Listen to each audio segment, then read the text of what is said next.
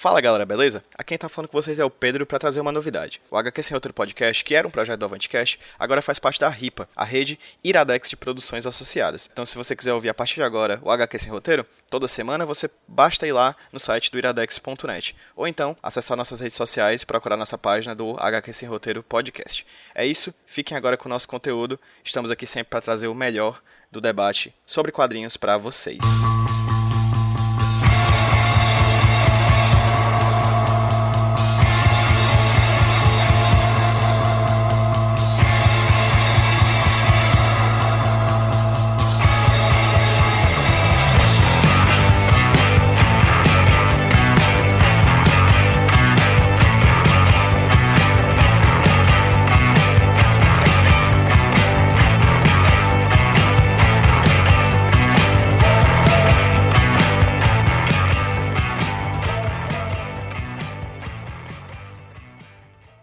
Fala galera, beleza? Quem tá falando com vocês é o Pedro Avantcast, trazendo para vocês mais um HQ Sem Roteiro, o podcast aqui da casa, o podcast aqui do Avantcast. Hoje a gente tem um time composto por magos supremos dos quadrinhos, pessoas maravilhosas, amigos de, do coração, todos do Tapioca Mecânica, grupo que é parceiro de longa data aqui do Avantcast, para falar sobre um tema bem mágico, mas vou apresentar primeiramente cada um deles. Boa noite, Tati. Tudo bem? Tudo bom, gente. Como é que você tá? Tô bem, um pouco com sono, mas pra falar do Doutor Estranho a gente arruma um tempinho. Também do Tapioca Mecânico, Tomás. E aí, Tomás? Diretamente da Paraíba. Beleza, meu querido? Como é que você tá? Salve, salve, pessoal. Tudo bom? Tô com fome.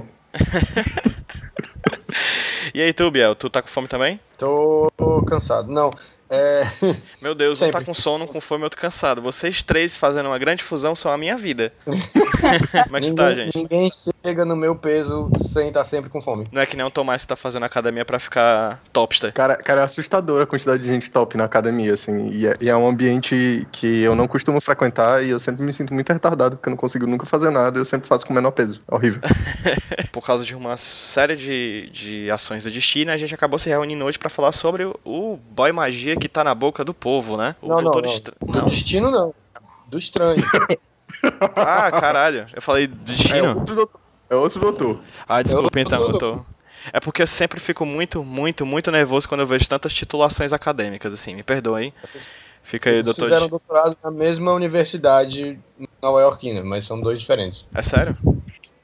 Não faço a menor ideia. Ah, tá, sei lá, cara. Nunca se sabe. Seria uma boa curiosidade, inclusive. É, só eu acho que pode ser sério, porque na Marvel todo mundo tá relacionado em algum canto com a Empire State, então. É, pois é.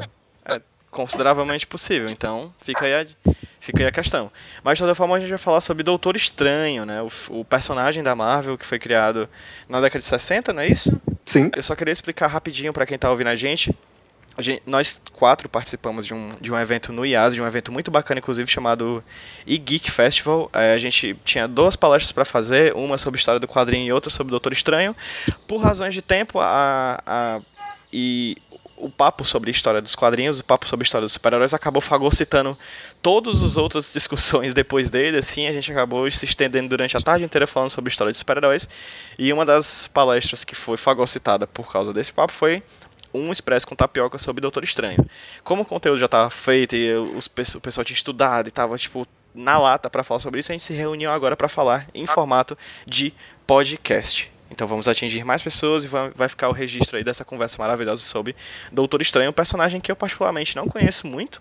Vou logo deixando bem claro, vou fazer aqui o papel do cara que senta na primeira fila para falar, fazer piadas e falar besteira porque eu realmente quero conhecer mais o personagem e esse time mágico aqui maravilhoso que a gente tem à disposição vai vai falar para vocês tudo sobre esse grande personagem. E como eu falei, ia ser um expresso com tapioca, então a mediação ia ser do Biel, então Biel te vira, eu vou ficar só ouvindo agora. O quê? eu vou deixar, então, gente, é eu vou deixar somente esse microfone aqui em cima da mesa e espero que vocês façam bom proveito e boa noite. Então, gente, esse foi, esse foi mais um podcast. Espero que vocês tenham gostado sobre o Doutor Estranho. vocês, vocês acham que está faltando alguma coisa? É porque vocês não ouviram no ácido, vocês têm que ouvir de novo. Ao contrário, que aí vocês vão ouvir a mensagem escondida, que é o podcast, a parte de conteúdo do podcast, é isso. Cara, seria incrível eu volta pra gente, tipo, colocar tudo ao contrário no que foi dito até agora. Eu com certeza, assim que terminar aqui, eu vou botar no Audition, vou colocar de trás pra frente. Vai dar certo. Vai ser, vai ser tipo um CD da Xuxa, cara. Doutor Estranho. Este danadinho. Não consigo A passar cara- slides no meu celular pra É a- engajar. vai Esse é a cara do. Faustão, cara, que tipo, ele não sabe quando é que fala. Aí, ô louco, bicho, quem sabe faz ao vivo, hein? É essa fera, tipo, só nisso você já ganhou, tipo, dois minutos de fala do programa dele, entendeu? Então, galera, vamos lá assumir aqui esse, esse, esse bastão que o Pedro passou pra mim ao vivo. É, para que eu estou olhando? Estou olhando para duas imagens de quadrinhos aqui. A capa do Strange Tales número 110, é isso? Isso. Olha só, e aqui, bem aqui na capa, nós temos Are the flaming powers of the human torch strong enough to defeat both the wizard and the paste pot Pete? Então, parabéns aí ao pessoal do, da Wizard, né? na ha- Hashtag AD, hashtag AD, hashtag Yazg, né? Tamo aí. Parabéns aí pro Patrocina- pessoal. Patrocinando o podcast. Ah, só uma coisa, acho que é, é bacana, vocês permitem que eu pegue esses slides e acrescente na, na postagem do podcast? À vontade, Pedro, à vontade. Então, então pronto, pra quem tá ouvindo a gente, eu vou pegar esses slides do que vão guiar essa conversa, que vão servir meio que como roteiro desse HQ sem roteiro, então a gente já tá meio que sendo paradoxal, mas o Doutor Estranho é isso. A gente vai utilizar, eu vou- eu vou colocar na postagem desse podcast os slides referentes a essa apresentação que virá agora podcast. Aparentemente o Doutor Estranho segue a moda da Mulher Maravilha de não aparecer na capa da primeira revista, na, na revista que ele estreou, é isso mesmo? Exatamente, eu coloquei essa imagem porque ela é muito ilustrativa, porque ele começa no número 110 de uma revista. É, ele sequer tá na capa da revista, e ele não só não aparece na capa da própria revista, como ele não aparece na capa de uma revista cuja capa tem o Tocha Humana enfrentando o Pit Pot de Pasta, que é provavelmente, sem dúvida, o pior vilão da história da Marvel.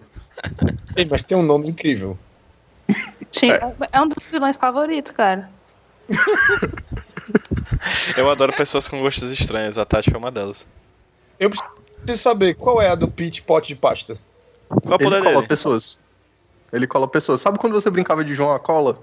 É o Pit Pot de Pasta. Nossa! Nossa! Mas não é por isso que o Doutor Estranho começou nessa revista, porque o tanto de que ele deve ter cheirado de cola, bicho, pra ficar tão doidão desse jeito. Não. Já era uma preparação, né? Você começava com, com isso, né? Já. Não, o que você aprende é que o Stan Lee não desperdiçava ideias. Não desperdiçava ideias. Nenhuma ideia é desperdiçada. Não existe ideia ruim. E não só isso, como uma informação super importante no processo decisório do Stan Lee, aliterações. Uhum. É, não, claro. Era muito importante pra ele criar nomes que aliterassem. Tipo, se é- o primeiro nome é com P, o segundo nome vai ser com P. Tipo, Peter Parker, é, Peter Matt pasta, Murdock, cara. Scott Summer, é. Stephen Strange, e por aí vai. Tony Stark. Oh, wait.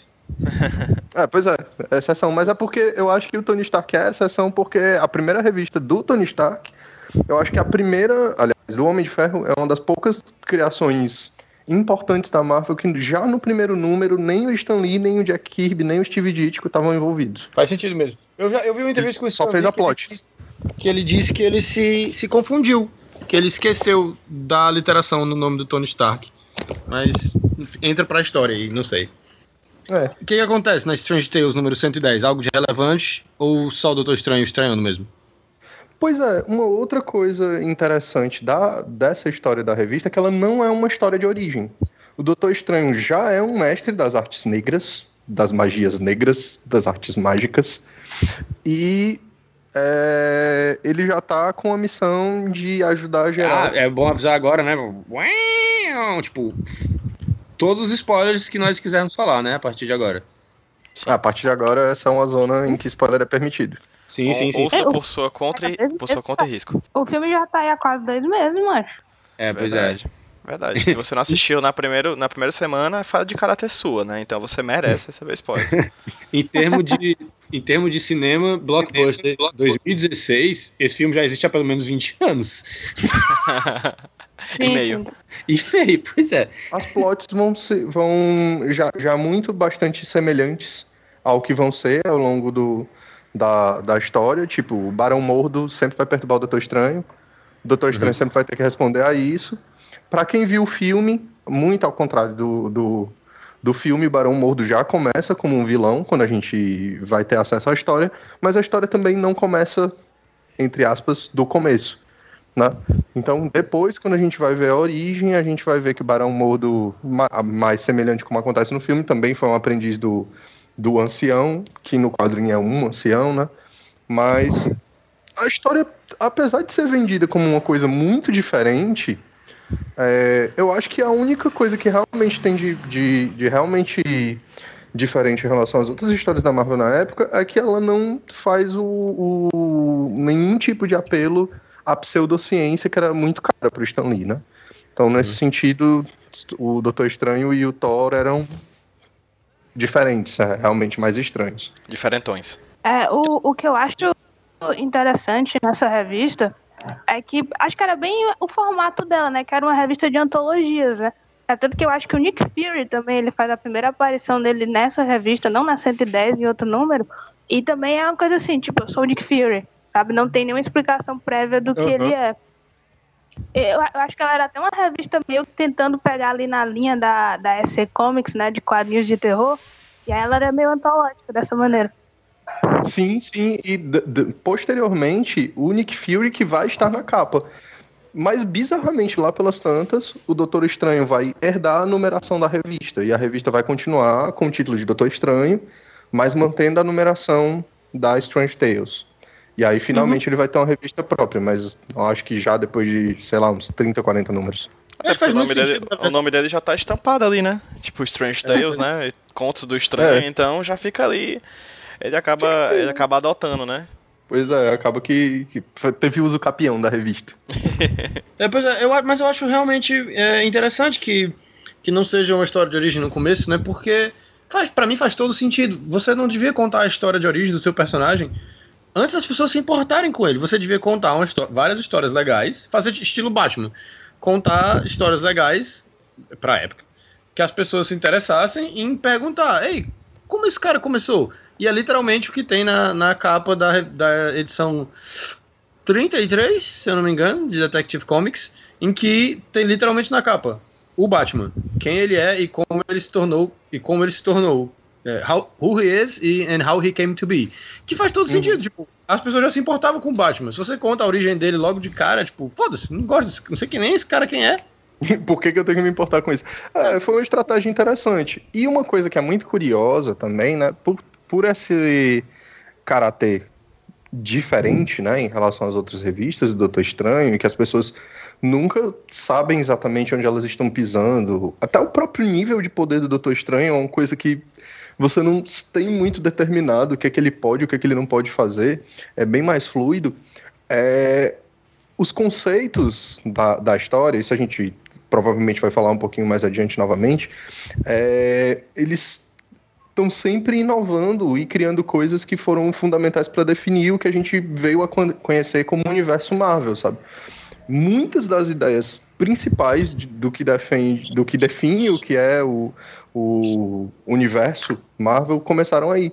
E na número um, o primeiro vilão do Doutor Estranho é o Pesadelo, que posteriormente seria uma das entidades sobrenaturais, digamos assim, mais relevantes da Marvel, né? Ele provavelmente já interagiu com quase todos os outros super-heróis, né? E já foi usado como um, um, um mecanismo para gerar história para todos eles, né?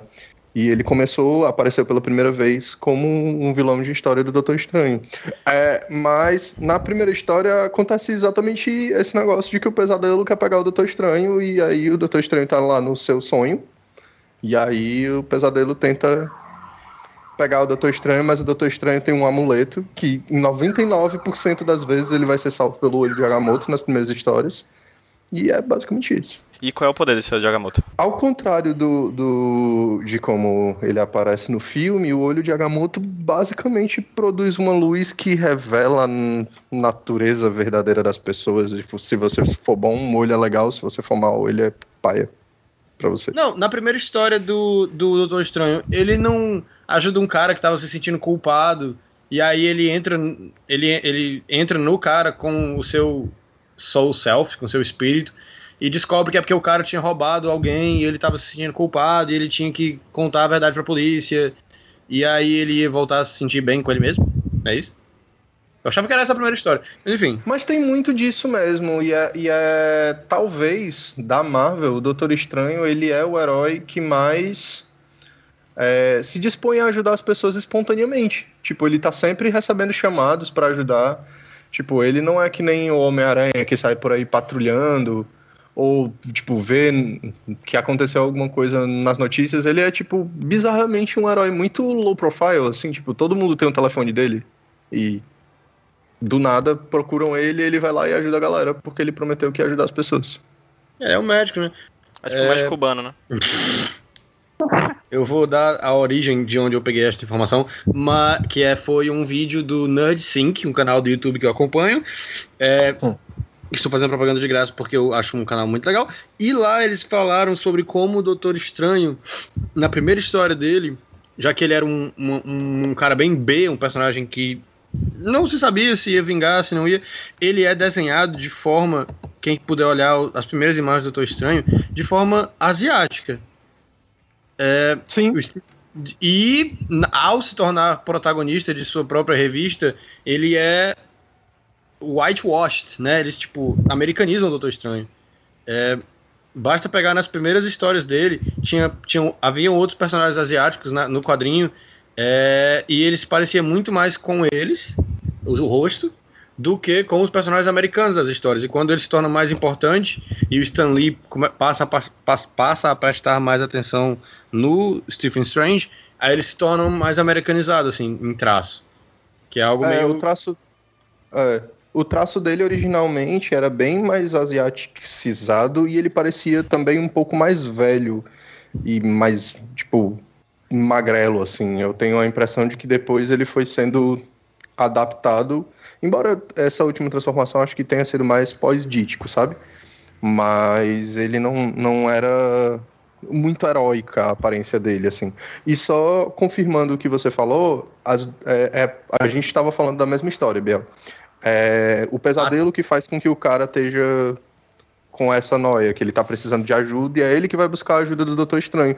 E é engraçado, porque o, o embora o Doutor Estranho, tipo, inclusive seja ameaçado de morte por ele, seja salvo lá pelo amuleto finalmente, é, ele é bastante gentil no final das contas, que, que ele basicamente diz que o cara tem que se entregar e confessar os crimes, e, mas acha que, tipo, tá ok, é isso mesmo. Uma vez que ele fizer isso, é a vida, ele vai ter uma chance de redenção, sabe?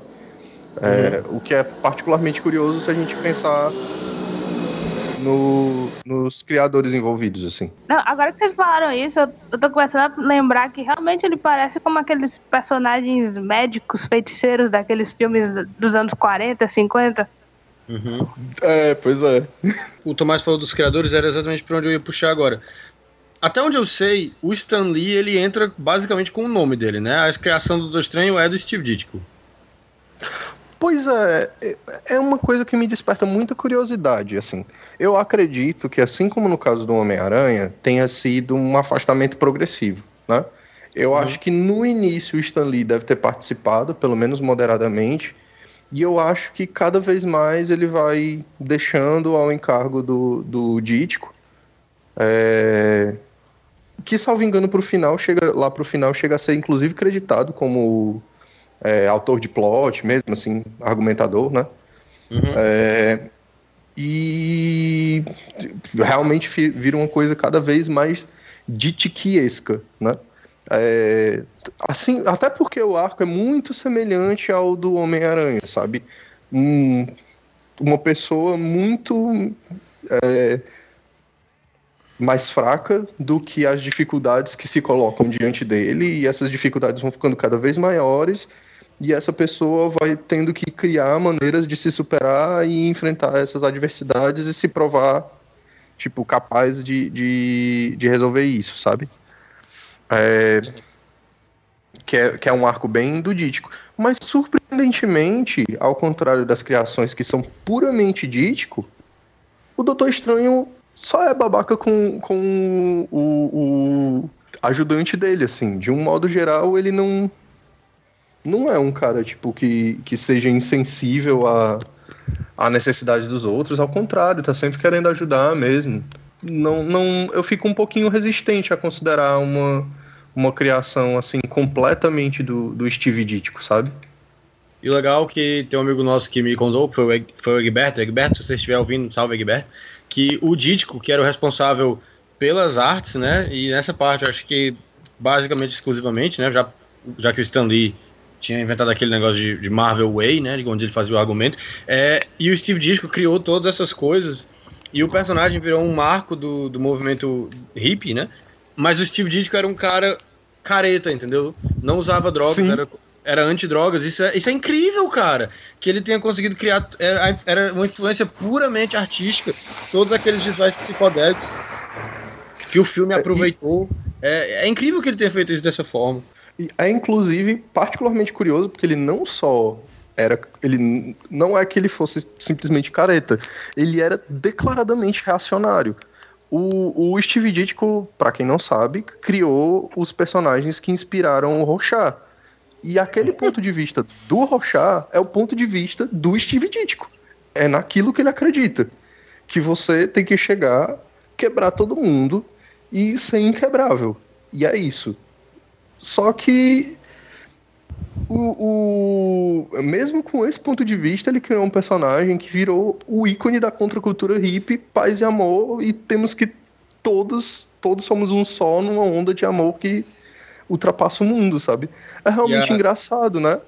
Muito. E a geração de Aquários vai chegar, né, e tal. Mas é... assim, a época ele já era reacionário? A época do, do, do Doutor Estranho? Sim, sim. Se você tem tem uma passagem é, ainda da fase dele à frente do, do Homem-Aranha que ele coloca um Homem-Aranha para criticar o pessoal que estava fazendo protesto estudantil. O Peter Gostei. Parker fala isso é ridículo, coisa babaca que o pessoal tá fazendo. E que merda de é, é um tudo, raros, né? Isso ainda na fase do, do Dítico à frente do, do Homem-Aranha, né? Que aconteceu a mesma coisa, lá pelas tantas era só ele. Né? Uhum. Pois é, eu, eu diria sempre quase só. Eu acho que ainda tinha alguma influência, mesmo que não fosse como roteirista, talvez como editor do Stan Lee, sabe? É, dando uma segurada, tipo, ei, cara, não exagera, né? Vamos dar uma maneirada aí. Porque quando você vê o, o Dítico só, sozinho mesmo, geralmente ele é muito babaca. Muito babaca mesmo. Mas no final, da, no final dos trabalhos deles, eles nem se falavam mais, né? Stan Lee e Steve Ditko. Não, tá, todo mundo odiava o Stan Lee, né? Vamos ser sinceros. o Jack Kirby ah. odiava o Stan Lee, o Steve Ditko odiava o Stan Lee.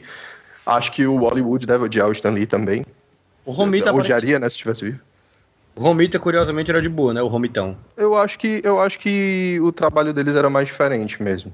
A maneira como eles colaboravam, eu acho que talvez o Stanley participasse mais do que nos outros casos. E ele ficasse mais de boa com isso. No, na apresentação nós temos o, essa parte, né? Que é o ícone da, da cultura hippie. Nós temos o, o ônibus aqui que o, que o Bono Vox dirigiu no, no Across the Universe.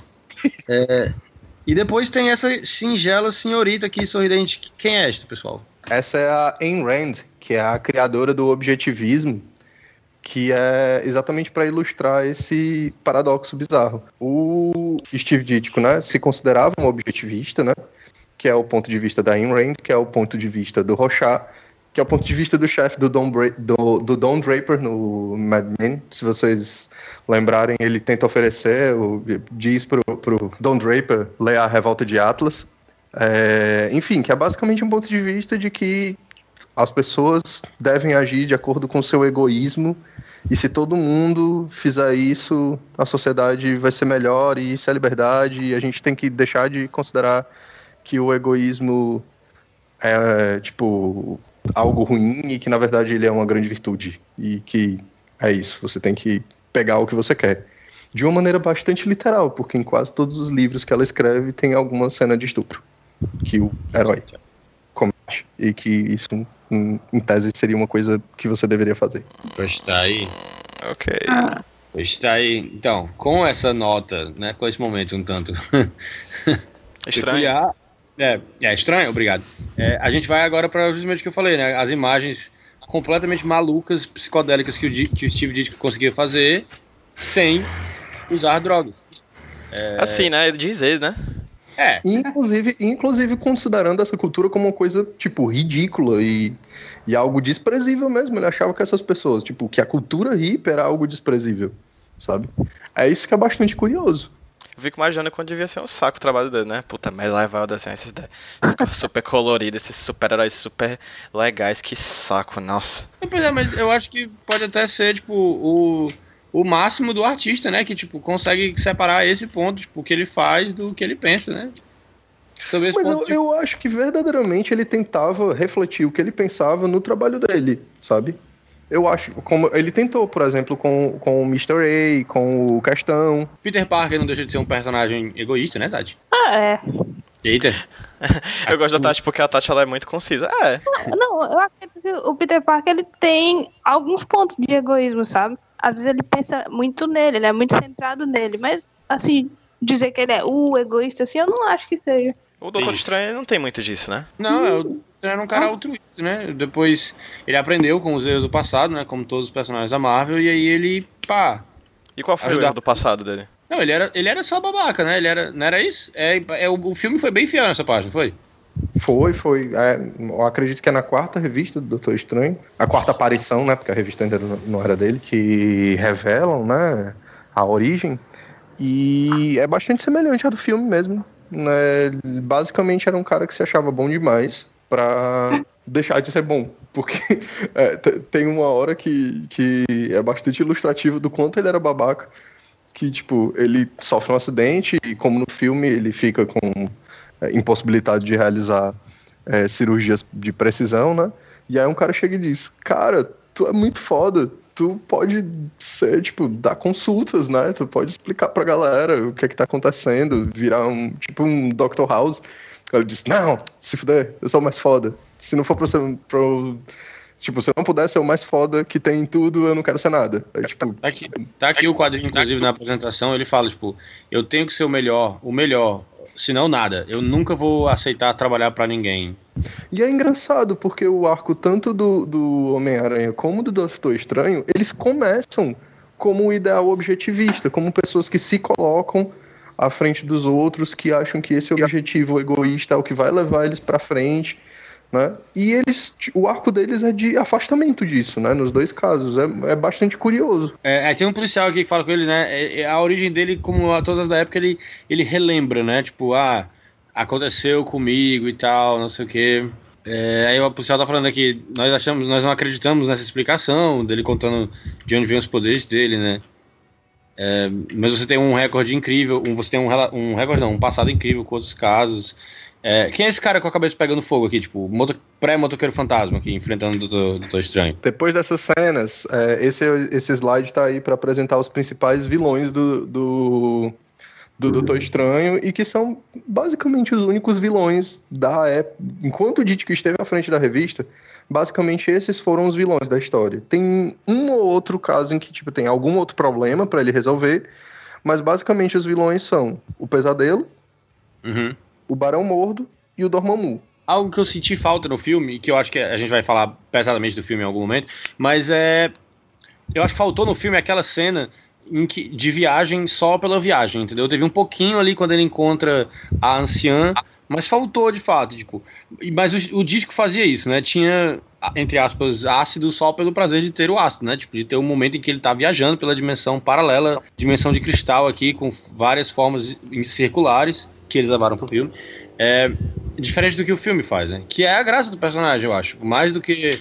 Acho que, é, acho que é por isso que ele não tem tantos vilões no começo, né? Que o Dítico entendeu que a graça dele realmente era explorar todas essas ideias de, de era de aquários e de todas essas outras dimensões e tal. Na, na, verdade, Biel, eu, eu acho que isso foi uma das pouca, poucas coisas que, que do personagem que não são exatamente legado do, do Dítico, sabe?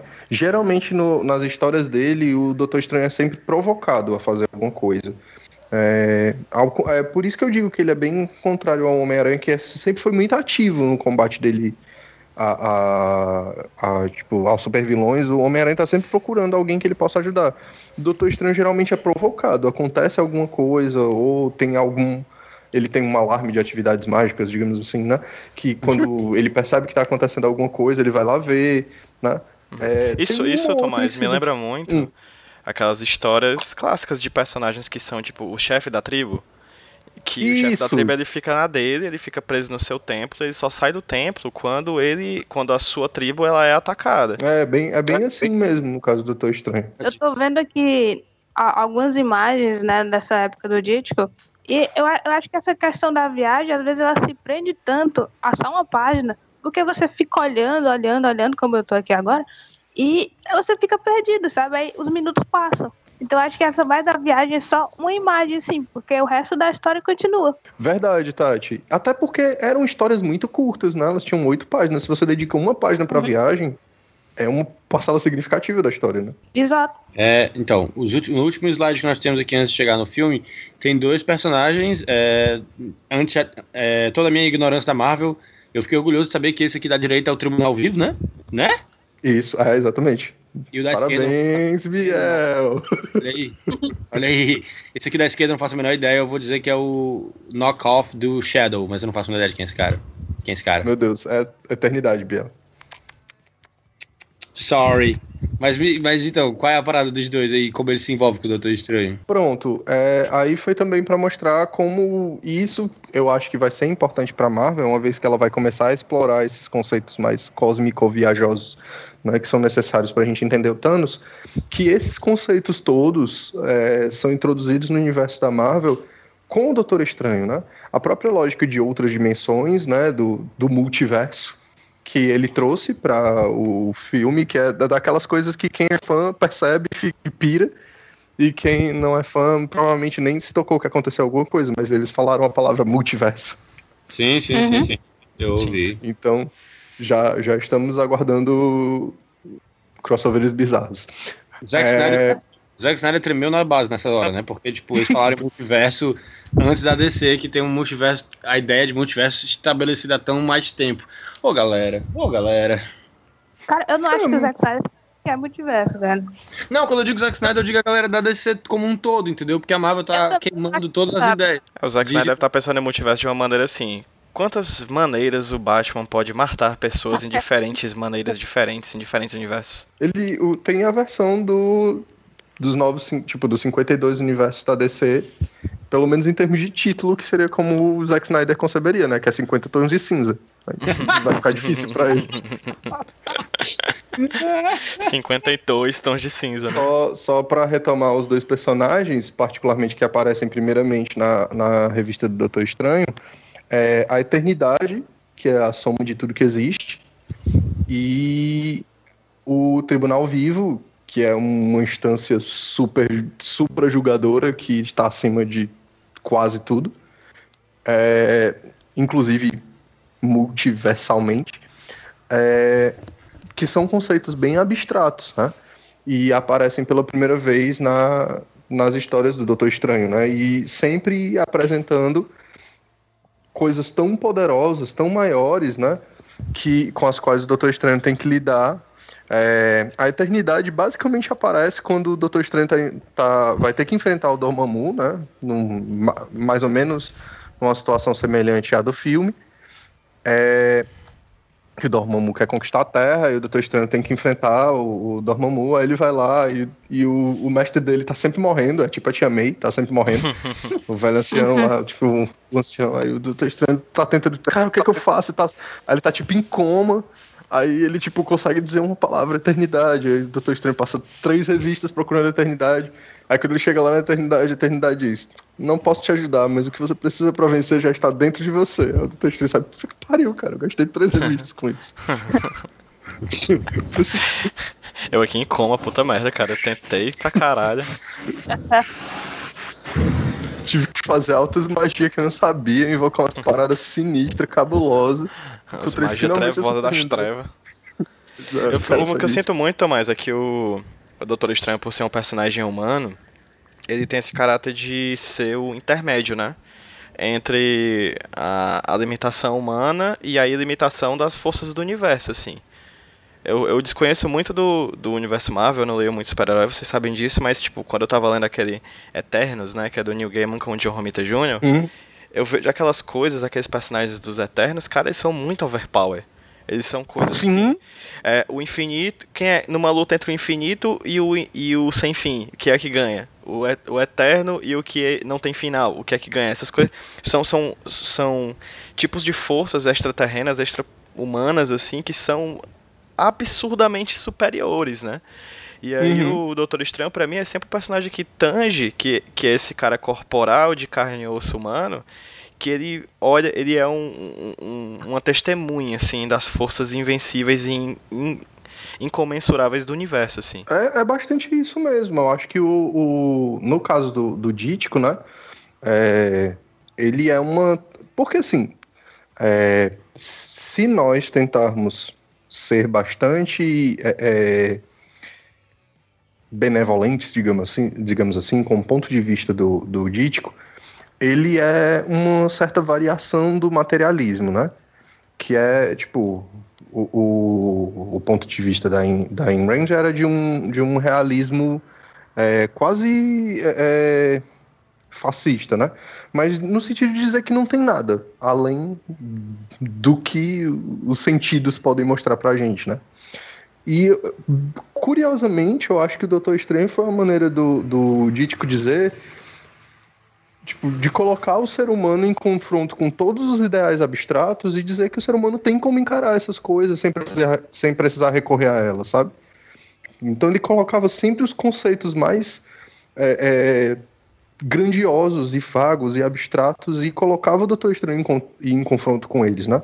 É, ele enfrenta o pesadelo, ele enfrenta a dimensão negra, ele enfrenta a eternidade, ele enfrenta o tribunal vivo, né? Então ele enfrenta tipo tudo que existe, tipo ele enfrenta a própria existência, né? Que é a eternidade. Ele se confronta com a justiça, ele se confronta com, conceitos, os né? nossos pesadelos, né? Ele se confronta com conceitos, né? E- e- e é a maneira do, do, do Dítico de dizer que a humanidade é capaz de fazer isso, né? E sobreviver e ficar bem. Por motivos muito óbvios, eu, me- eu fico muito curioso pra saber qual é, de verdade, assim, a do tribunal vivo. Tipo, quem ele julga e como ele julga.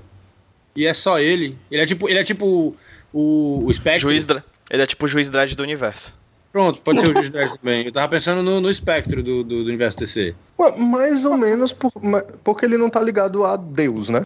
Aham. Como o Spectre. É porque eu achava que ele era um conceito mais de ficção científica, entendeu? Que porque eu tinha visto só imagens, eu achava que ele julgava a galera no espaço, assim, ele botava ordem no espaço. Mas parece que ele é mais. Ele é Não. mais... É, A primeira aparição dele, ele aparece na Terra. Eu fiquei imaginando, Ele é- assim, ele, ele é a justiça do espaço. Olha, meu filho, você tem que autenticar essa via aqui na comarca do- de Plutão. Aí você leva pro, pro juizado de menores de Saturno.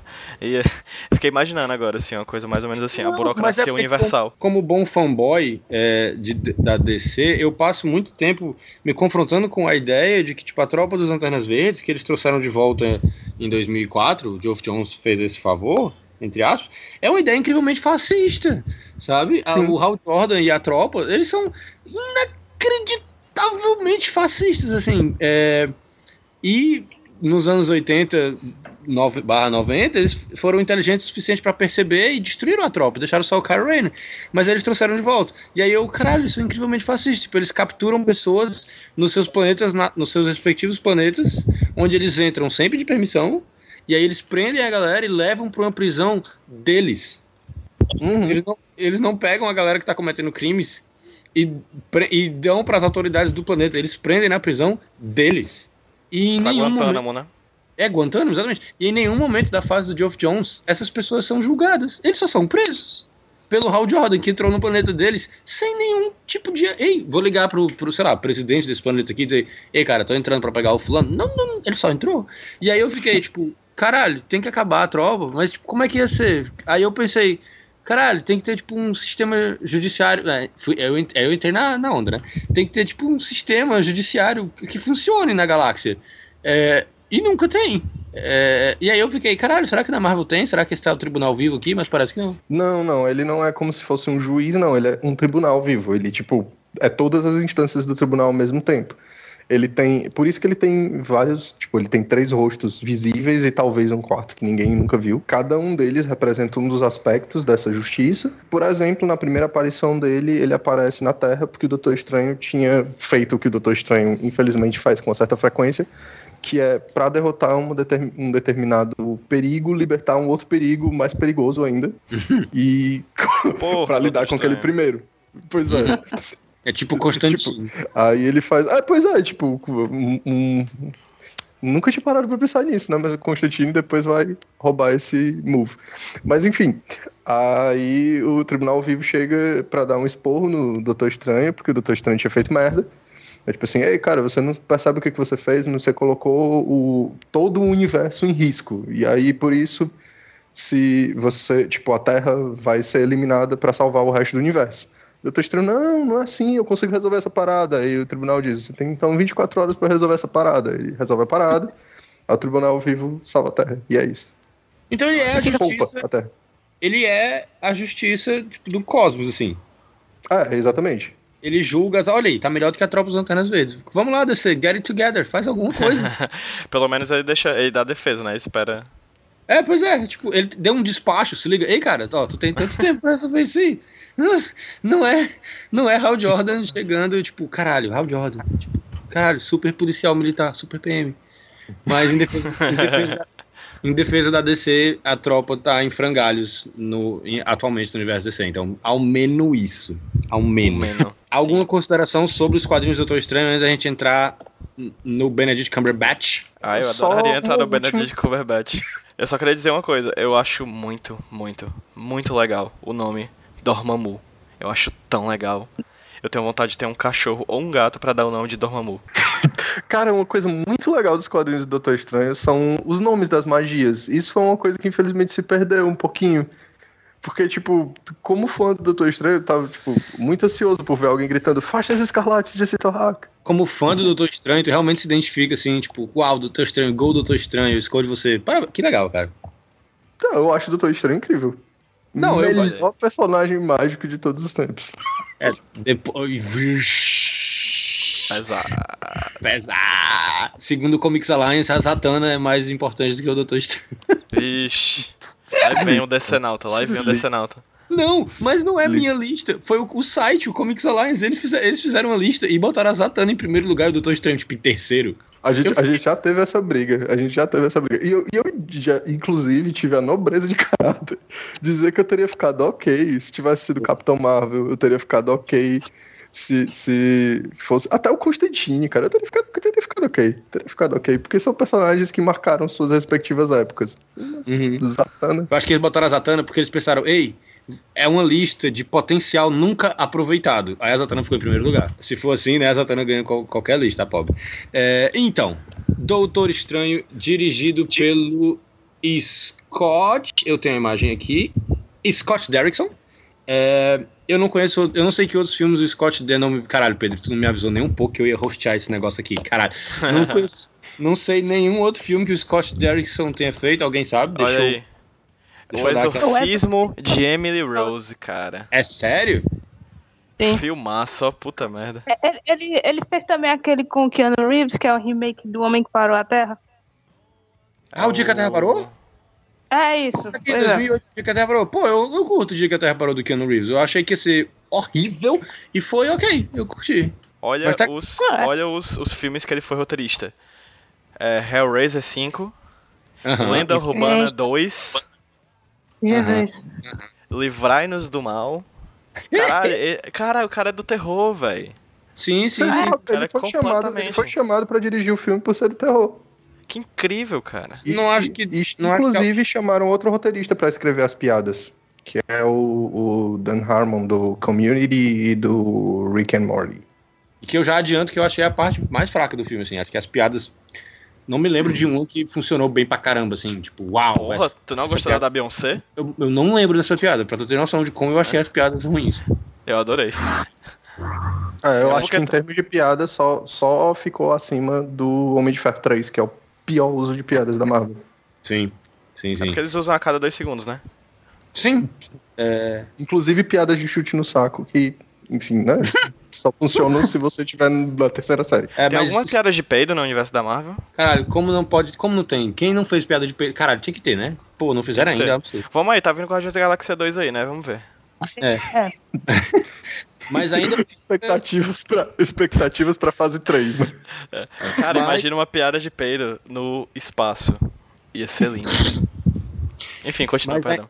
Mas em questão de piadas, ainda fi, os dois filmes ainda ficam acima de Esquadrão Suicida, né? Porque Esquadrão Suicida, todas as piadas, além do filme, É, que, Que é uma é- piada de mau gosto, né? é uma grande piada de mau gosto. Dentro da piada de mau gosto, eles fazem piadas com bater em mulher, tipo, o tempo todo. Então, é, quem tiver bloqueado isso da cabeça, pode pensar a respeito, olhar o- uma compilação no YouTube, que é, é piada com bater em mulher o tempo todo. É o, o Amarra, inclusive, ele, ele, a única coisa que ele faz, que é morrer, spoiler de Esquadrão uma mulher. não, exatamente, ele só com a mulher, diz que bateu nela porque ela era bocuda, ele fala, ela tava falando demais. E morre, pronto, é isso que ele faz. Spoiler de Esquadrão Suicida também, se você não estivesse preparado, porque, né, é assim que nós, That's how we roll, né? that's how we roll, exatamente. Aí toca pam, pam, pam, pam, mas enfim, é, então tá, Esquadrão Suicida é o pior também neste critério de piadas ruins. Mas aí, aí o Scott Derrickson dirigiu o filme é, com a trilha sonora, que eu achei um destaque até.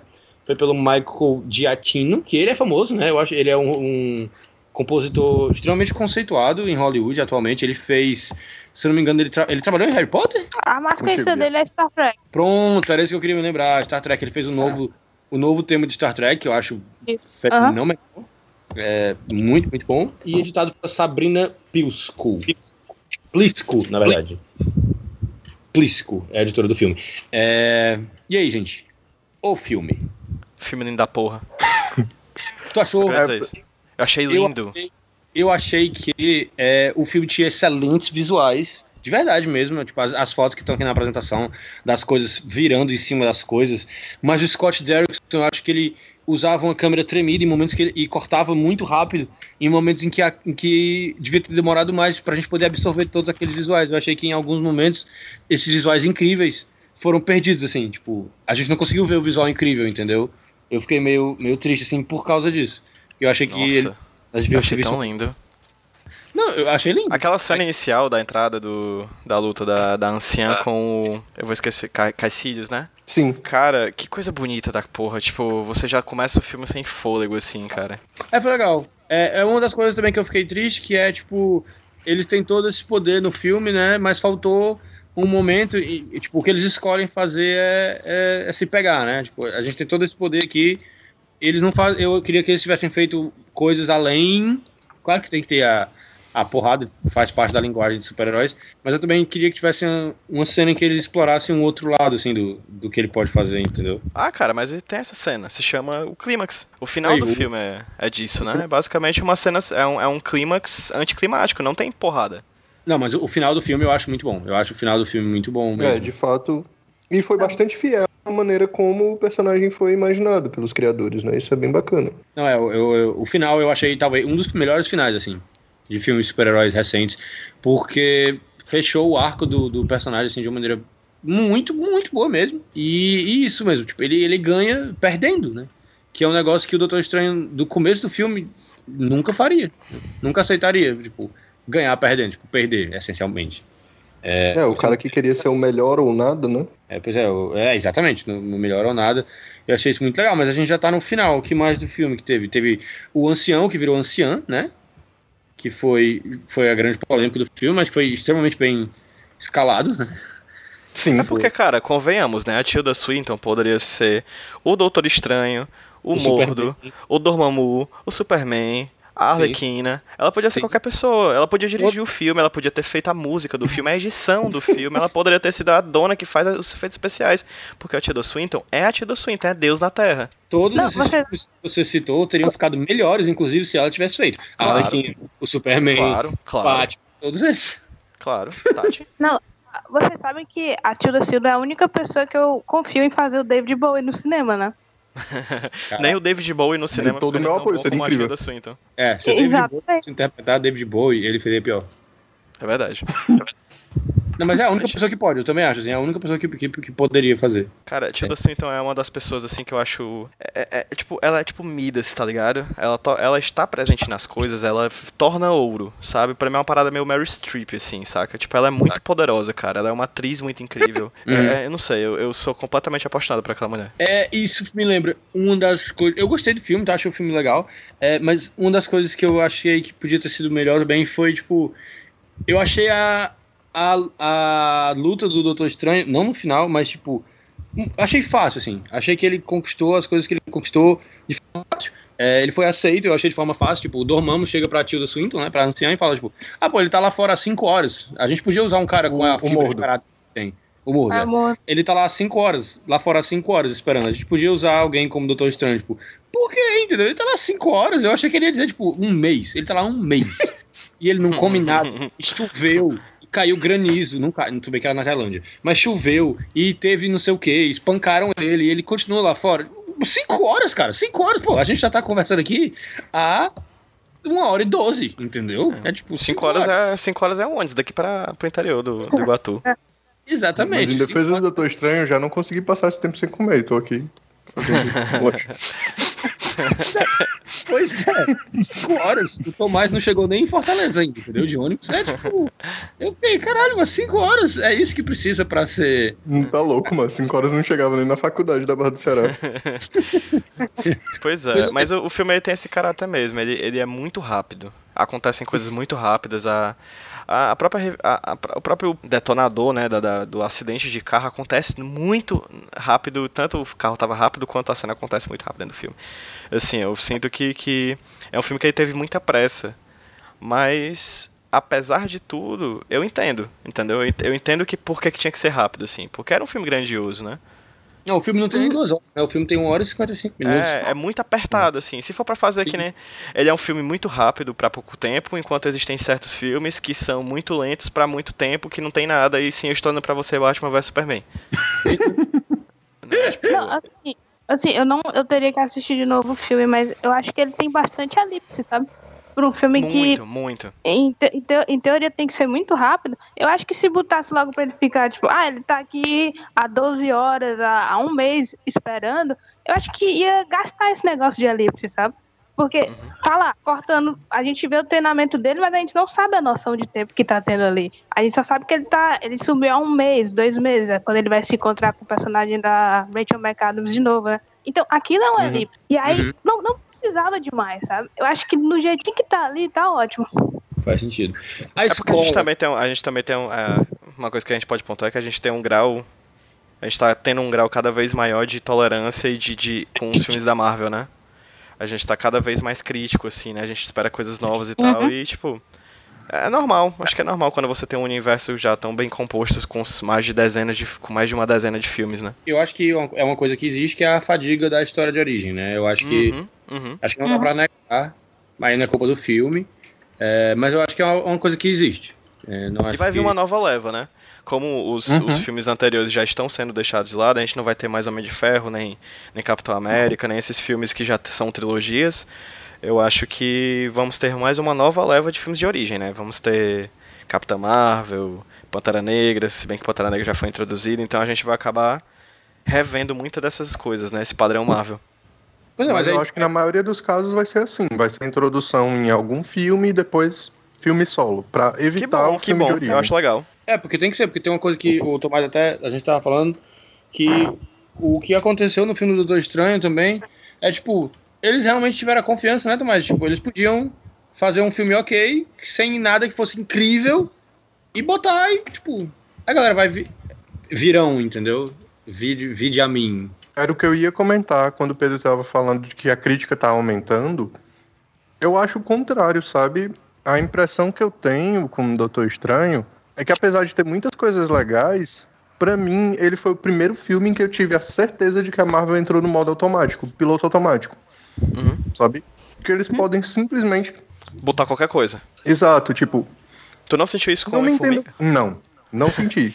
Com o É, Homem-Formiga eu senti que eles tentaram fazer alguma coisa um pouquinho diferente, sabe? Por exemplo, aquela a, a maneira como tem as cenas do, do que vão introduzindo as tentativas de roubo, né?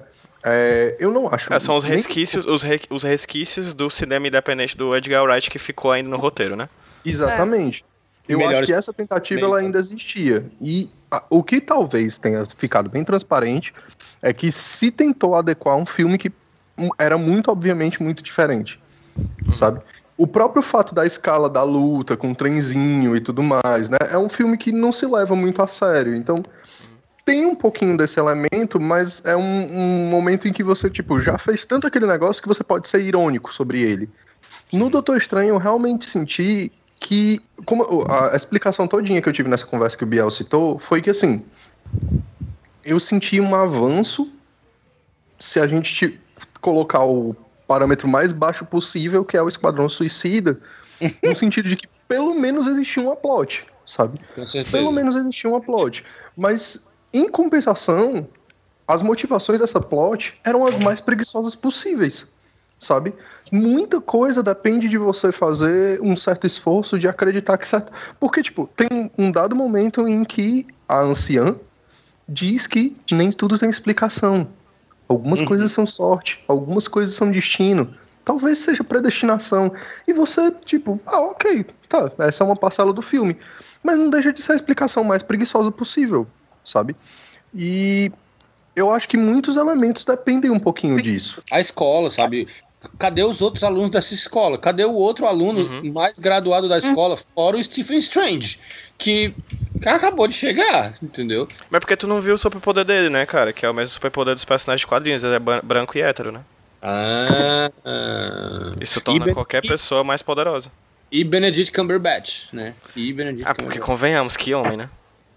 É, que- eu achei Vai ele dizer, bem que se um homem desse, vai dizer que se um homem desse não chegasse na sua vida, você nem ia colocar ele no primeiro lugar? Pelo amor de Deus, né?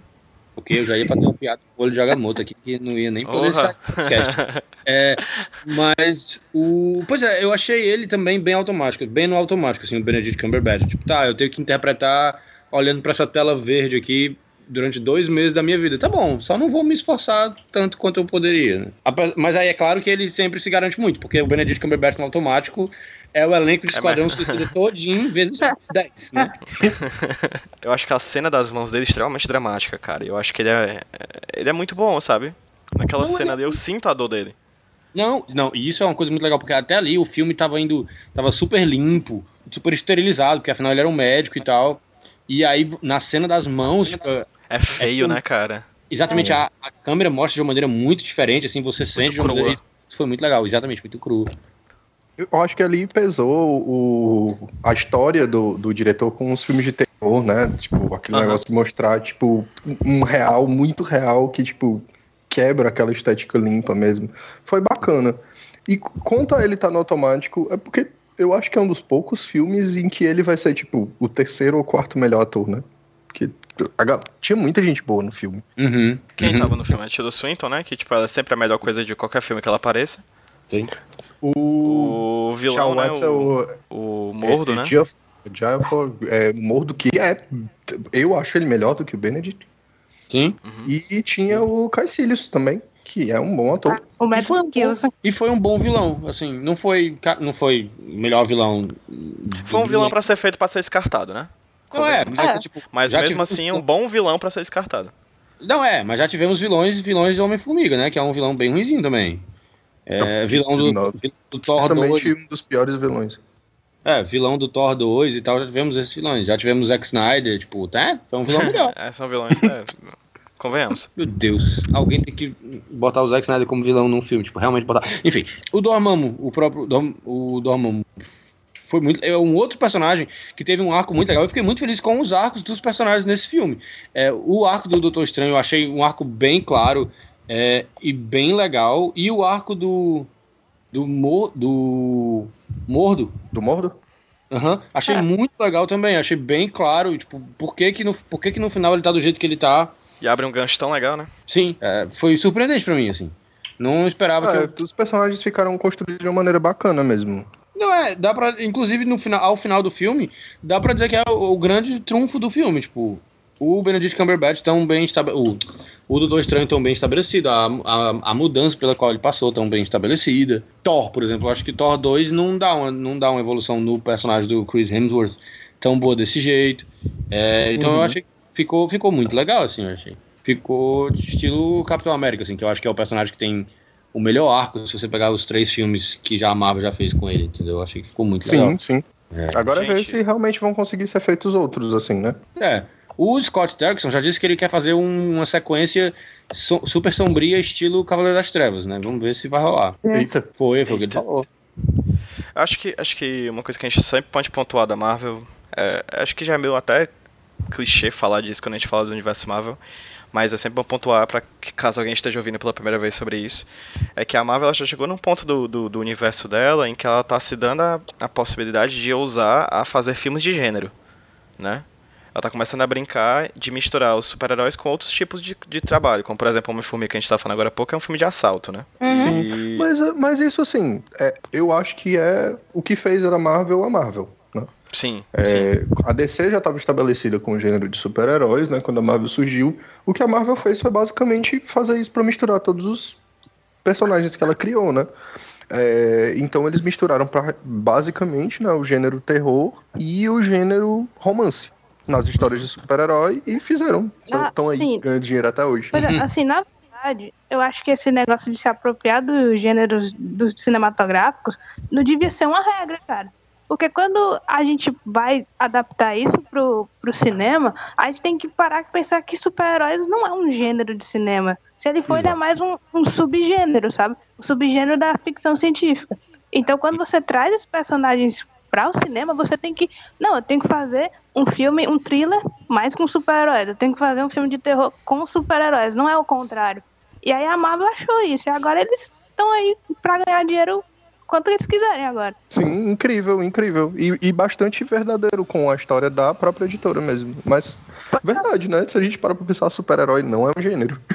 É, cinematográfico. É, porque, porque ele é gerado por alguma coisa que é um gênero anterior a ele, né? Se você pegar Não, o não. Superman, por exemplo, é um gênero de ficção científica, né? Antes dele mesmo Não, não. já existia esse gênero e aí você ultrapa, extrapola. Não, eu acho que nos quadrinhos, eu acho que é um gênero próprio, vai. Tem regras próprias. Agora no cinema, realmente. Mas eu acho que eles são sempre muito vinculados, entendeu? Tipo, por exemplo, se você pegar o, o Homem de Ferro, ele é uma ficção científica. Uhum. Ou o Doutor Estranho é uma ficção fantástica, entendeu? É, mas Então, até aí né, é é arte, né? A arte sempre vai pegar do que veio Claro. antes e estabelecer o que, os, a base para o que vai vir depois, né?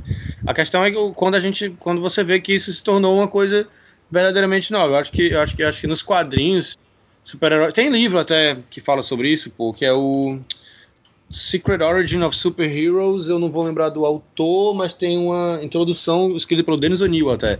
E ele, ele, ele passa o livro inteiro falando sobre como os super-heróis nos quadrinhos são um gênero completamente próprio, entendeu? Eu acho que, eu, Uhum. eu acho que os quadrinhos são um gênero muito, muito, muito- Mas no cinema, realmente, eu acho, eu acho que é a melhor solução mesmo, é você misturar com alguma coisa. Tipo, Capitão América 2 é um filme de espionagem, né? Tanto quanto um filme de super-heróis pode ser de espionagem. Batman vs Superman é um filme de desastre, né? Tem tudo isso. A Esquadrão Suicida é um filme apocalíptico, né? É, é isso aí. Gente, depois eu quero que vocês brinquem com isso aqui. Não sei se vocês vão ter acesso ao chat, mas eu mandei pra vocês agora uma imagem que é assim: Como é seu, seu nome Ben- Benedict Cumberbatch? Aí você Incrível. tem que pegar a primeira letra do seu nome e a última letra do seu último nome. E aí você vai montar o seu nome como se fosse Benedict Cumberbatch. Eu quero muito que a gente faça isso pra ficar no pós-crédito da gravação. Tá ok. Ok. Gente, o Caecílio, certo? O vilão do filme que, que a gente tava falando agora há pouco. De onde é que ele vem? Qual é a dele? Era o que eu ia perguntar também. No- nos quadrinhos, ele é um Não, na, no- na novela da Globo, Tomás. A gente tá falando de novela da Globo? Podia ser, podia ser em algum caso de quimioterapia, né? Porque cai. Nossa senhora. É, Célio. Eu sabia que tinha um motivo pra gente fazer esse podcast. Tá aqui- E esse motivo era essa piada, né? Era, eu ouvi essa piada. Gente, eu vou só me calar agora. Podem falar, tá bom? Eu vou ficar aqui na minha. É, Cara, ele, ele é um capanga completamente aleatório e com bigode do mordo. E é isso. Sim, não, não tem nenhuma glória. É, no filme ele recebeu esse upgrade aí. Olha aí, Porque o Caio, pessoal não queria gastar o principal vilão do Doutor Estranho no primeiro filme, porque agora a regra é que o primeiro vilão tem que vir no segundo filme. Ei, pode crer. O quê? Não, é isso mesmo. Pode crer. Só isso, né? Só isso, pode crer. Não, é, tipo, aqui, realmente, é isso mesmo. Ei, Muito bem, Tomás, você está enxergando a- as fábricas A da realidade, assim. Você tá Inclusive o dimensão, uniforme a, di- dele aqui dimensão refletida. É, é verdade. Ô, cara, eu achei isso tão. tri- Eu fiquei tão triste, eu, caralho. Mais uns 5 anos aí até o Warner usar o Mestre dos Espelhos no Flash, entendeu? Tipo, porra. Porque vai todo mundo dizer que tá copiando o, o Doutor Estranho. Tipo, pô, caralho, queimaram o, o, Doutor- o Mestre dos Espelhos pra Warner, assim, um vilão tão bacana. Biel, eu só queria dizer que eu me sinto. Eu fico muito emocionado porque, cara, tu realmente se importa muito com a DC, ó, cara. É, é- é fantástico, porque o, o Biel é, ele tá cara? 100% do tempo dele pensando tudo em termos de qual é o equivalente disso para DC. Como é que a gente pode usar isso pra salvar a DC ainda, né, do cinema? Tipo, eu fico tão feliz, assim, eu me sinto emocionado, cara. Tipo, é alguém que não perde a esperança, sabe? Perdão. Não, tudo bem, cara, eu me sinto feliz, eu me sinto feliz. Alguém tem que ter esperança, né? Eu não perco a esperança porque quem perde a esperança vira, vira da, tropa, da tropa amarela, né? E não da tropa azul. Olha aí. Tem uma imagem aqui na apresentação que eu imagino que é pra falar da capa do Doutor Estranho. É isso mesmo? Tem alguma coisa muito a legal capa de pra levitação, né? Ah, da, da Cloak of Levitation. É porque, tipo, no começo, como eu tava falando, né?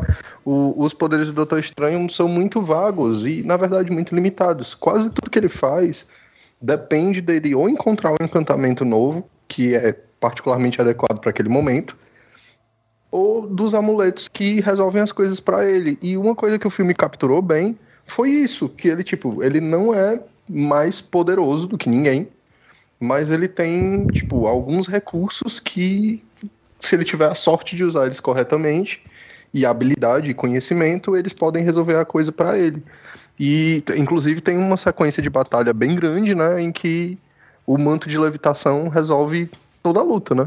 Quase. E salva a vida dele Uhum. Mais do que ele literalmente. próprio. Ma- É. Muito mais. Nossa, RPG completo, né? Esse negócio. Tipo, ele tem uns itens que fazem Pô, toda os a diferença. artefatos mágicos, cara, são Ah, tão com legais. certeza. O, o Hobbits, né? Tipo, o Frodo faz nada, mas aí ele tem aquela capinha que salva ele, tipo, e aí ele tem a espada que brilha quando os orcs vêm e tal, massa. O- os efeitos da capa são fantásticos, cara, porque fazer aquilo com um objeto é muito bom, cara.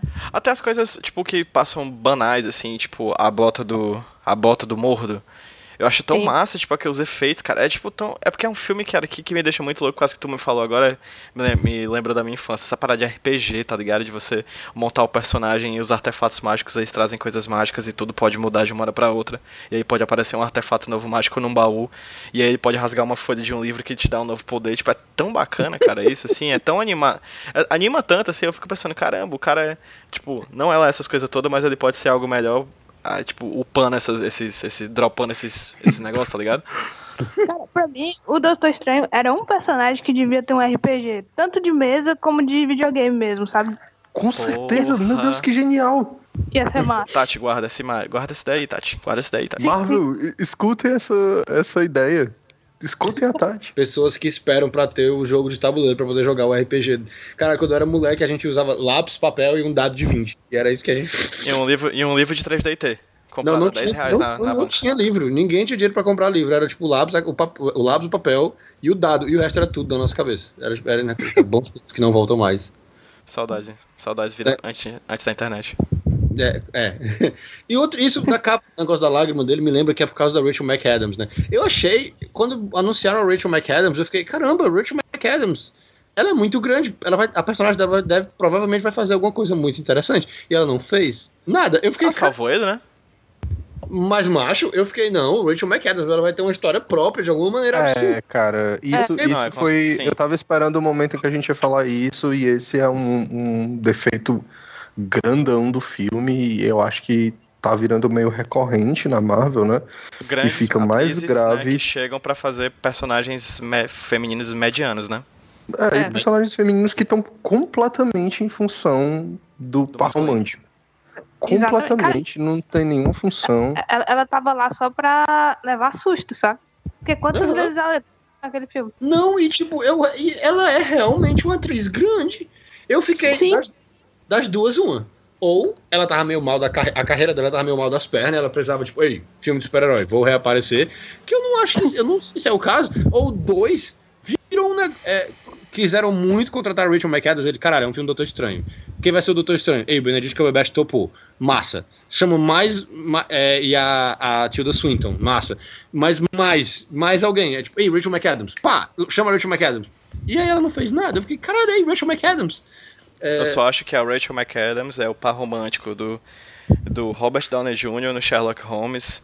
E o Benedict Cumberbatch também é Sherlock Holmes. E enfim. aí eles quiseram fazer o multiverso do Sherlock Holmes. E aí temos um Sherlock Holmes. Nossa, temos um Sherlock Holmes entre nós. Pois é, eu acho que era isso. Tá tudo interligado. Não, e, e eles estavam conseguindo manter a personagem dela ali. é, no começo do filme, então ela tava meio ali, ei, cara, tu tá se Ela era importante, né? É, tu tá se destruindo e tal, não sei o quê. E eu, pô, eles vão manter a Rachel McAdams no filme todo mesmo, assim, tal, de uma maneira minimamente interessante. Aí, pff, não. Ta- Talvez a, a, as minhas esperanças sejam quebradas, porque eu tinha muita esperança, por exemplo, no personagem da Natalie Portman, no Toy. Não aconteceu. Nossa, Mas- cara. Eu, tava, eu tô esperando que a Rachel McAdams seja a Claire, a bruxinha que é tipo a parceira dele, sabe? Uhum. Que talvez ela vá ser, enfim, eu, eu tô nessa esperança. É, É, que é tomara. o grande par romântico do, do Doutor Estranho é a Clea, que é, tipo, uma bruxa de outra dimensão, mas enfim. Problemas com personagens femininos no filme da Marvel. É. Ela, né, o Rachel McAdams, a Gwyneth Paltrow desde o Homem de Ferro. Sim. Que, esse, Na- que isso foi uma coisa muito legal do Homem de Ferro 3, que a galera geralmente esquece, que no final das contas ela que salva o dia, né? A Natalie Portman no Thor 2 é absurdo o que fazem com ela, o que não fazem com ela, melhor dizendo. É. O a Evangeline Lilly no Homem de Homem Formiga que finalmente ela vai usar o manto da, Da da vez. Vespa, né, no próximo filme. Mas realmente, cara, em questão de personagem feminino é uma coisa muito, muito fraca, né? Acho que talvez Uhum. só mesmo a Scarlett Johansson como Viúva Negra que realmente é uma personagem mais utilizada assim dentro do É, E ainda não tem filme próprio, né? e ainda não tem filme próprio e provavelmente não vai ter tão cedo, se é que vai ter um dia. Kevin Feige não quer, né? Kevin Feige não quer, não acontece. É, mas, pois é, mas no caso da Rachel McAdams eu fiquei muito, muito surpreso. Tipo, muito. Foi, tipo, na cara de pau mesmo. Não, não. Não vai fazer nada. A gente tem a Rachel McAdams aqui. Não vai fazer nada. Questão de tempo, cara. Questão de tempo. É, acho, que, acho que foi o- um, um caso de Marlon Brandização, assim, devem ter pagado um salário massa pro tempo de tempo que ela teve que se dedicar pro, pra aquilo ali e um salário que talvez não tenha sido tão alto em termos absolutos, sabe? Tipo, ó, tu tu vai ter, tipo, cinco minutos de filme, quanto é que tu cobra pra fazer isso? Ah, X. Ah, tá ok. Gente, uma pergunta, e o Wong? Ou Muito mais legal no filme do que no quadrinho, uma das gra- grandes melhores, assim. Porque o Wong, basicamente, durante a maior parte do- das histórias do Doutor Estranho, é simplesmente um cara que o Doutor Estranho trata mal. O Doutor Estranho, assim como o Pimpolho, é um cara bem legal. Mas. Pena que não ele, pode, né? Exatamente, assim como o Pimpolho, ele, um, não pode ver mulher, porque geralmente ele distrata e é bem machista. E dois, ele distrata muito o Wong. Então, para um cara que é vendido como, como altruísta na, na história, tipo, se ele é bem legal e ele faz essas duas coisas, na verdade ele não é tão legal assim, né? ele não é tão bom Não adianta ser pessoa. legal, não adianta ser legal e tratar mal o garçom, né? Exatamente, tipo, se ele é vendido como um cara que é ético, que ajuda as pessoas, que se preocupa, que quer salvar todo mundo, e ele é muito machista, tipo, e, e isso tem, a gente tem que, que ser bem honesto. É um negócio que piora depois que o Steve Ditko sai. Piora muito. Não que fosse bom enquanto ele tava, mas quando ele, nas primeiras revistas pós Steve Ditko é gritante, sabe? Tipo, o Dormammu tinha acabado de ser derrotado pelo Doutor Estranho, aí aparece uma irmã do Dormammu que é ainda pior do que o Dormammu, só Dormammu. que é a Dormammu e só que tipo por, por ser uma mulher, aí tipo, apesar de ser uma mulher e por ser uma mulher é mais deceptiva, apesar de ser uma mulher é muito forte. Esse tipo de frase aparece direto na história, sabe? É, é muito complicado. Esse tipo de coisa marca muito o personagem. E, novamente, ele é um personagem que geralmente trata todo mundo muito bem. Mas quando ele se reporta ao Wong, é sempre sendo babaca. Sabe? É sempre dizendo pro Wong largar de atrapalhar. Tipo, cale sua boca, não vê que eu estou estudando? Aí, mas eu tô estranho, pessoas estão morrendo. Ele, ah tá, então vamos ajudar as pessoas. Mas, tipo, o primeiro impulso dele em relação ao Wong é sempre ser babaca. É foda. É, aí esse. Prende, prende o Doutor Estranho, tá aí a sirene. Tá tocando o alarme de preconceituoso. E é, Mas e é muito pro- problemático, particularmente por conta daquilo que o Biel tinha falado, né? Ele come... O do- próprio Dr. Stan começa como asiático, se apropria da cultura asiática, né? Do misticismo. Ele, o único personagem asiático que tá ali, né? Porque depois de um certo tempo o ancião morre, né? É, o, que é o Wong, é sempre destratado e é tratado como um cara meio, tipo, limitado, sabe? E cuja única virtude é ser extremamente devotado, apesar de tudo isso, ao Doutor Estranho. Então era um personagem muito problemático. Não melhoraram isso no- ao longo do tempo, apesar de não fazer muita diferença, mas não, não trabalharam isso de volta. Melhoraram isso ao longo do tempo, se você considerar ao longo do tempo, tipo, de uns 5, 10 anos pra cá. 5, 10 anos pra cá que já existia então o universo Marvel, não? Então. É, assim, o- tem, o, tem o fato, né, de que o Doutor Estranho não é um personagem tão é, firmemente estabelecido, né? Ele nem sempre teve revista própria, né?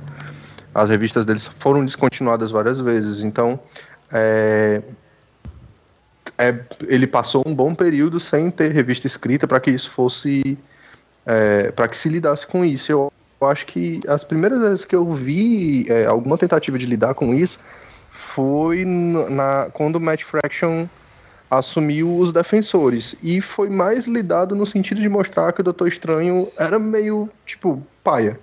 Que é o que o Matt Fraction sempre faz, né? Que é, tipo, pegar um personagem e mostrar, tipo, e ressaltar as falhas que ele tem e, tipo, mostrar como, apesar disso, ele consegue resolver alguns problemas e ajudar as pessoas, mas sempre enfatizando os problemas, os defeitos dele, né? Ele fez isso com o Gavião Arqueiro, fez isso com o Homem de Ferro, fez isso nos Defensores. É... Punho de Ferro, não? No Punho de Ferro também, mas ele escreveu um, o Homem de Ferro por uns 5 anos, eu acho. Ah, legal. Eu acho que foi o é o trabalho dele na, na Marvel mais conhecido. Tu já me falou uma vez que o grande problema do, que a pior coisa que já fizeram com o Doutor Estranho foi quando ele virou o Mago Supremo da Marvel. Elabore, Tomás. Eu disse. De... Tomás, uma vez você falou que o maior problema do Doutor Estranho foi virar o Mago Supremo. Disserte. É, de 5 a 8 páginas, por favor. Em, em 300 palavras. Eu acho, eu, eu não sei se eu estava me referindo a isso, mas eu acho que foi porque tinham, render, tinham reendereçado esse título. Em primeiro lugar, ele tinha uma dinâmica bem legal com, com o, o ancião, né? E eu acho que quando ele vira o Mago Supremo, isso se desfaz um pouquinho, porque ele começa a virar um cara, tipo, efetivamente, alopradamente poderoso. Uma coisa bem é, anti-Marvel, na verdade, né? Que a, né? É. Uhum. Tipo, o que era muito legal da dinâmica toda é que era. Como é toda a dinâmica na, na lógica do Dítico. O ancião é muito mais poderoso do que o Doutor Estranho mas ele tá muito velho. Então ele já não tá mais conseguindo usar esse poder. Tipo, ele. Às vezes, tipo, tem. Ele vai fazer uma batalha. Ele vai numa batalha e, tipo, depois passa um mês em coma, sabe? Porque ele fica ah. fisicamente uhum. esgotado. A pipa do vovô e... não sabe. tipo isso. Puta que pariu. E aí essa essa dinâmica é muito bacana, sabe? Porque o Doutor Estranho tá lá e ele, tipo, ele é mais fraco do que o ancião, ele é mais fraco do que o mordo. Ele, ele tipo, nitidamente não é o cara mais forte na parada. Então realmente tem uma tensão muito nítida. O, o final do arco que o, o Dítico escreve pro personagem, eu acho que os últimos 8 ou 10 números que vão envolver a, o confronto final do Doutor Estranho com o Mordo auxiliado pelo Dormammu envolvem a maioria das revistas mostram o Doutor Estranho fugindo. O Doutor Estranho tá fugindo porque ele não tem a menor condição de encarar aquilo ali, sabe? Uhum. E aí é, é, massa, porque você sente assim, tipo, ele tá fugindo para tentar ganhar algum tempo. Ele sabe que ele não pode fugir para sempre, porque o que o Dormammu quer é conquistar a Terra, então ele vai ter que fazer alguma coisa. Só que ele sabe que se ele fizer alguma coisa agora, ele vai perder. E aí ele fica, tipo, tentando ir atrás de alguma coisa para resolver a situação e fugindo, com medo mesmo, assim. Tipo, porque Trancado. não dá pra fazer nada. É, quando ele vira um Mago Supremo, meio que fica implícito que ele tem poder para deter qualquer coisa mesmo, assim. Todas essas entidades cósmicas que aparecem, ele meio que agora lida com elas. Eu, por exemplo, eu ainda não li é, muito do, do arco agora que tá com o Jason Aaron, que é uma pena, porque é um escritor que eu gosto muito. Uhum. Mas é, a última revista que tinha muitas aparições do Doutor Estranho que eu li foi logo antes do o mais recente relaunch da Marvel, que era Os Novos Vingadores. E ele era ridiculamente, absurdamente poderoso, assim, ao ponto de, tipo, tentar mudar um universos com o próprio poder. Então, é uma questão de possibilidade narrativa, né? É, virou um personagem que acabou sendo alienado mesmo. Tipo, histórias solo dele ficaram muito difíceis de escrever. Porque eh, as pessoas costumam falar isso, por exemplo, sobre o Super-Homem, mas eu acho que o Super-Homem, apesar de ser muito poderoso, ele não pode mudar as coisas de acordo com a vontade dele. Né? E o Doutor Estranho chegou a um ponto em que ele pode fazer isso. Né? Uhum. Então, realmente, toda e qualquer história dele fica um pouquinho debilitada. Mas eu acho que quando eu tava falando isso especificamente, foi porque a, na época tinham passado esse título para o Irmão Voodoo. E eu acho que como toda vez que você passa um título importante para um outro personagem especificamente quando esse personagem é um personagem de minoria e você devolve para o detentor anterior, Uhum. eu acho que você passa uma mensagem ruim, assim, sabe? Mas é o caminho da coisa, né? Infelizmente. É. Ah, o Capitão É. América agora é o Sam Wilson. Vai ser pra sempre? Não vai. É. Pois é, é, é essa, é essa a grande complicação, né? E esse olho do Kakaroto aqui? Do Capiroto, do. Do. Do Agamotto. O que que é isso aqui? Esse, esse oi. Esse, É, esse logotipo. Esse logo. Por que, que ele usa o logotipo da Band no peito? Illuminati, meu chapa, Illuminati. O olho de Agamotto eu acho que foi uma das primeiras coisas que foi associada ao Doutor Estranho, que ele inicialmente chamava de amuleto e depois lá pelas tantas ele ganha um amuleto melhor e o manto de levitação. Eu acho que é uma das principais marcas ao Doutor Estranho, do, do Doutor Estranho, na verdade, ele chegar voando e usar o olho de Agamotto para revelar a verdade sobre alguma coisa. Nos quadrinhos é assim que ele funciona. Ele tem um é mais ou menos muito de leve, porque ele também tem alguns outros efeitos. Geralmente ele mobiliza quem recebe é, aquela luz, serve como uma defesa meio que é, instantânea. Enfim, tem um bocado de características específicas. Mas em termos de plot device, ele às vezes faz, tem um papel semelhante ao Laço da Verdade, da Mulher Maravilha, que é revelar a real natureza de alguma coisa, né? E no filme ele tem uma característica completamente diferente por pela necessidade de tudo ser uma das joias do infinito, né? Uhum. Que é o que a Marvel precisa pra fazer a plot geral dela andar. O que vocês acharam disso? Ei, só antes a gente passa- ver o que a gente acha disso, tipo, é com o olho de Agamotto que ele mostra no desenho do Homem-Aranha dos anos 90 que o Peter Parker tava possuído pelo capiroto, pelo inimigo. É, Pelo Tinhoso, pelo Beelzebub, Pô, Mochila de criança, o, o, pelo Enoch, o inimigo, é esse mesmo. Caralho, me lembrei agora, isso aí, o Peter Parker tá lá todo zumbi, aí ele. Sete Pele. Olho de Agamotto, tá? Pá, o Peter Parker volta normal, pode crer, super laço da verdade. Muito bem, Doutor Estranho. Inclusive é de onde foi o Doutor Estranho, do desenho do Homem-Aranha dos anos 90. Tipo, aquele episódio foi muito legal, do Peter Parker na, na, na escola lá, então ele conta eu era um médico e tal. Ei, muito bom, excelente. Melhor Doutor Estranho. Tu deu um, um trigger warning assim no- na nostalgia do Biel de uma porrada só, assim. Eu foi senti- muito bonito eu- de ver. Na minha cabeça, tipo, eu vi uma edição assim de várias imagens do passado do Biel vindo em, em flashback assim em alta velocidade, Cara, sabe? Sabe o que, que foi isso, Biel? Hum, Isso foi você sentindo o lado Marvel da força. Aí, pode crer. foi o olho de Agamotto.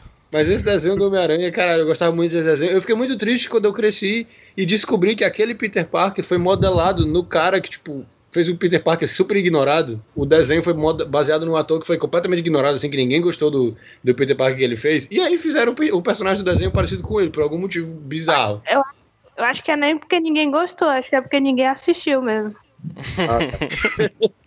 Só o cara que desenhou, né? Tati, como sempre, mandando aquela real. E o, o olho de capiroto. É, Do Kakaroto. Tem que ser uma joia do infinito pra, pra movimentar a plot da Marvel. O que achamos disso? Eu, eu acho paia. Eu acho paia. Eu, assim, eu confesso, eu confesso que eu tava tão, tipo, vou, vou formar minha opinião depois que eu ver a cena pós-créditos, né, digamos assim, porque não é depois dos créditos com a Marvel. Eu não, não tava nem pensando nisso até o momento em que eu parei pra pensar que tinha que ter uma joia do infinito no filme, sabe? Aham. E aí eu acho que foi por isso que eu me incomodei, sabe? Tipo, eu tava lá no filme, na. Aí, tipo, ah, o olho de Agamotto tá aqui, tá fazendo uma coisa diferente, né? Não é a mesma coisa. Aí lá pelas tantas vai passando, vai passando, vai passando. Aí eu, tem que ter uma joia do infinito no filme. O que é que vai ser? Vai ser o olho de Agamotto? Vai ser. Vai ser... Aí eu fico, você fica pensando, foi alguma coisa que apareceu lá atrás? O que que é? Eu ah, come, tô começando a achar esse tipo de necessidade meio boba. Tipo, em alguns casos, como por exemplo no, no em Guardiões da Galáxia, quase que estraga o filme. Alterou um pouquinho o, o que é que significava o próprio olho de Agamotto, que eu acho que tem uma função muito importante para a maneira como o Doutor Estranho pode ser um personagem legal e mais, tipo, mais pacífico, digamos assim. É, eu não sei se vão dar algum equivalente a isso, né? Então eu senti, eu, eu senti falta de algo que desempenhasse essa função, essa função para que o Doutor Estranho pudesse ser um herói cuja principal função seja revelar algo de verdadeiro, né? Revelar uma natureza verdadeira, revelar tipo o que tá escondido, o que tá oculto, né? Eu acho que isso é um torna ele um personagem diferente e, e tem uma função importante. Eu também não gosto de sentir que a mudança que aconteceu foi por uma plot mais geral. Embora eu concorde com o Biel, eu acho que a maneira como no final é, é, ele foi utilizado para resolver o problema foi muito bacana. Então eu deixo passar nesse caso, digamos assim. Mas me incomoda um pouquinho que os filmes da Marvel tenham que ficar centrados nisso direto, sabe?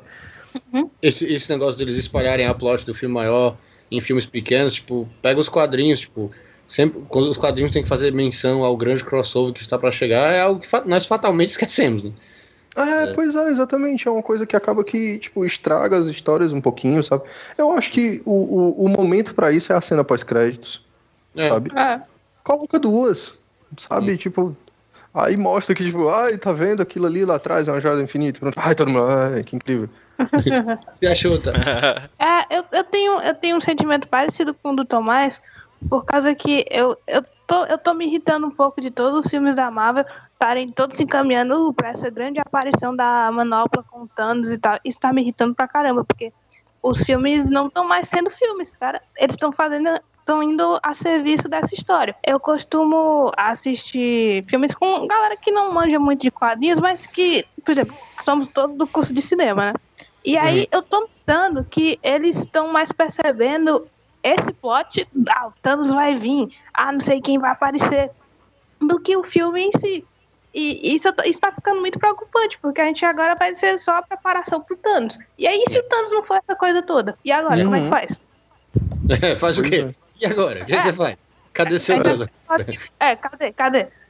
Aí, e aí eu, queria, eu preferia que tivesse sido qualquer outra coisa, menos o olho de Agamotto, sabe? Ficou muito na cara. É tanto que quando a gente tava na fila esperando o filme começar, e um amigo meu falou: Ah, eu acho que o olho de Agamotto vai ser uma das joias. Aí eu, poxa, se for, vai ser mó pai. E acabou sendo. Mas é, eu achei muito gratuito, assim. Olha, aqui é, é um artefato do Doutor Estranho, é uma joia. Pronto. Ele, tá, ele, ele conseguiu o, o ticket dele pra estar tá lá na batalha final. Pois é, exatamente. E é assim que as coisas estão funcionando agora, né? No Como front se stage, né? fosse tudo uma, uma frequência de um filme que ainda não, não foi lançado, né? Eu tava vendo aqui agora, tipo, tem as seis, as seis gemas, né? Uhum. Aí a gente tem a gema da mente, que é o que tá no, que tá no cetro do, do Loki. Loki. A da realidade é o Ether, que apareceu no Thor 2. Se liga, a gema do poder... forçado pra caralho isso. Nossa, é, não, não é pior do que a do cetro do Loki, vai. Caralho. Eu, eu acho. Não, o cetro do Loki ser a da mente faz até bastante sentido. Porque ele domina... Pela maneira como ela é usada. É. Ah, ok, tá bom. A gema do poder é o Orb, né? Que aparece no Guardiões da Galáxia. Outra que estraga o filme. Tipo, o, é o, Thanos tem a gema que ele quer, é o que ele quer. Aí ele dá pra outra pessoa pra essa pessoa perder. Uhum. Puta! Já tá mal Thanos, né? Esse Thanos já tá meio. mas tá. Mas tem uma trilha sonora legal, Tomás. Esse Thanos já tá meio Dark Side do Geoff Jones. Esse Thanos, eita, esse Thanos. Desculpa, Joel, mas toda vez que tu fala esse Thanos, eu tô ouvindo esse Thanos. eu tô... Enfim. A gema do espaço é o Tesseract, né? Uhum. uhum. Que aparece lá no primeiro Capitão América. Acho que foi talvez a, foi a primeira joia do infinito que apareceu no universo Marvel. Uhum. A do tempo é o olho do Kakaroto, do Capiroto, do, do Agamotto. e falta a gema da alma. Esse caralho, que ainda não apareceu. Ei, ei, apostas, apostas. Onde vai aparecer? Onde vai aparecer? Eu acho que aparece. A gema da alma? Eu... É, já dá pra puxar inclusive pro final, né? Que a gente tem aqui o calendário dos próximos filmes da Marvel. Exatamente. Grandes mentes pensam parecido, Pedro. Muito bem. Eu acho. Ô, oh, cara. Tamo aí, a gente nasceu até no mesmo dia, né? É verdade. Acho que aparece no Thor, cara, Ragnarok. Eu acho que os filmes que faltam para primeira primeiro filme do Guerra Infinita são Guardiões da Galáxia 2, Homem-Aranha, Thor Ragnarok, é. Homecoming, Thor Ragnarok e o Pantera Negra. Eu não consigo ver como a, a joia do, do, do, da alma se encaixa em qualquer um desses filmes, a não ser Thor. Mas eu acho Thor, que o né? Thor fica para trás porque já tem a do cetro do Loki, hein? Hum. É. Mesma coisa se eu fosse, se eu fosse Se eu fosse chutar, eu chutaria Vingadores, primeira parte. Eu acho Logo, que... Logo, é, possível. Eu acho que vai a plot da primeira parte vai ser ele buscando a última joia Uhum. E aí depois a segunda parte vai ser ele com a manopla e o pessoal. Pirando. Pirando, é. Inclusive o final do, da primeira parte pode ser aquela, aquilo do quadrinho que ele destrói metade do universo Marvel com. Sim, é, eu acho é. que deve ser alguma coisa por aí mesmo, assim, o desespero, tipo. considerando que o, o, o grande padrão de franquias nerds do mundo seja a primeira, a, o, o, Star Wars original, né? Eu imagino que eles devam querer terminar com um Império Contra-Ataca, assim, com Thanos ganhando no final da primeira metade, uhum. para o outro arco ser a resposta, né? É isso. Pô, Tomás, tu provavelmente matou o mistério. Eu ia dizer que a joia da alma vai ser o olho do leão da jaqueta do Craven, do Homem-Aranha Homecoming. Mas aí tu.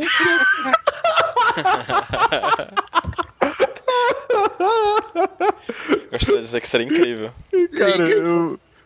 Todas as minhas fichas nessa versão agora, porque ela né? precisa acontecer. Eu só queria dizer que a partir de 2017 a Marvel vai ter um padrão de lançar três filmes por ano, né? Até então ela só lança, ela lançava um, depois dois e agora três, né? Ela vai ter um padrão de três, até que em 2020 ela vai lançar sete filmes por ano. É. em 2032 a, a meta é que seja um filme por dia. Né? Essa é a meta. Vão ser 365 filmes da Marvel por ano. Não, esse é um negócio que eu Finalmente a gente vai ter o Vingadores Centrais. vai ter Vingador da Costa Leste, meu chapa. Esse era o que eu tava vai, ter vai ter o filme com o Peach Pot não sei das contas lá. Vai, Peach Pot de pasta, vai. Vai ter com o Drag... Vai ter com, vai ter com Fing Fang Fum. É, eu estava inclusive comentando com a, com a Alessandra, que também é do Avantcast, é que a partir do ano que vem tem três filmes da Marvel, dois filmes da Warner, fora os filmes para os filmes satélite, né? Vamos dizer assim, que são os Fox, não sei quem, não sei quem. A partir do ano que vem, a janela para você publicar uma resenha escrita no site do Tapioca Mecânica desse, desses, desses filmes é de tipo 24 horas. Você tem que assistir o filme na pré-estreia e a resenha tem que estar no site 12 horas depois. Porque 24 horas depois ninguém mais tem. Ninguém mais quer ler sobre o filme. Porque semana que vem já tem o próximo. É tipo, fudeu. Caramba, vai ser foda mesmo, hein? Isso é. tá falando de super-herói, né? Porque se você falar de grande franquia, tem outro filme de Star Wars, né? Sim, sim, sim. sim. Pois é, tem, é. tem... O nerd não, não gira em torno só dos super-heróis, né? Eu ainda tô colocando minhas fichas que vai ser no filme dos Vingadores e eu ainda arriscaria que o Adam Warlock pode aparecer. Massa. É, faz sentido. A empolgação de todo mundo com a possível aparição do Adam Warlock, né? É, faz sentido. Pode ser. Foda-se o Adam. Cara, é porque, é porque eu vou ser sincero com vocês, assim, eu, não sou, eu tava dizendo que eu não leio muito quadrinho de super-herói. Então eu não conheço muito da Marvel. Então eu não conheço muito desses personagens. Mas toda vez que eu for assistir o filme, eu saio em faniquitos, tá ligado? Porque, tipo, eu acho legal. Acho legal pra caralho. Eu adoro aquelas coisas viajadas da Marvel. Aí eu, tipo, saio só, tipo, em povo rosa, assim. Meu Deus, que filme legal. Tipo, do filme do Doutor Estranho. Eu conhecia pica nenhuma do Doutor Estranho, assim. Conhecia nada.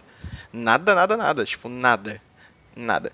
Aí, tipo, eu assisti o filme e saí, tipo, porra, que filme legal, cara. Tipo, porque é isso que é Guardiões da Galáxia. Eu nunca nem tinha ouvido falar até o filme, entendeu?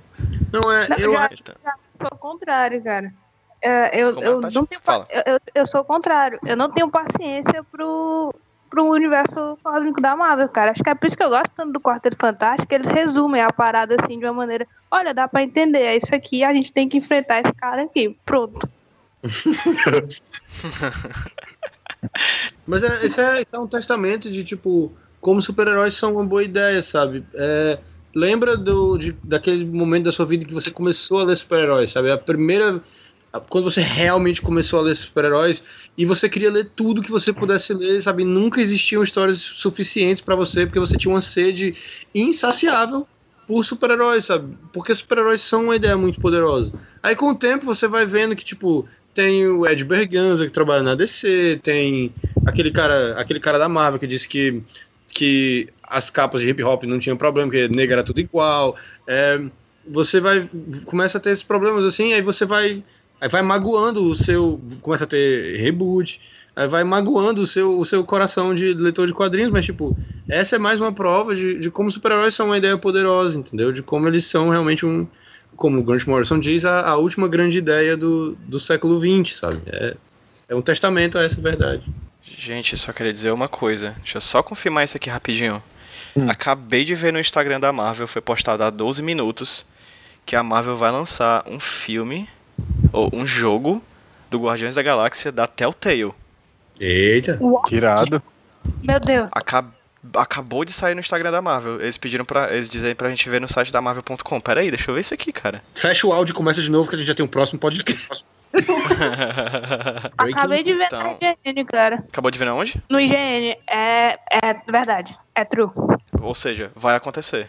Vai acontecer. Meu vai ter um Deus. filme da Mar vai ter um jogo da, do Guardiões da Galáxia da Telltale. Então quer dizer, Tati, que você não gosta de Guardiões da Galáxia, é isso mesmo? Cara, é um jogo da Telltale, cara. São muito legais esses joguinhos, cara.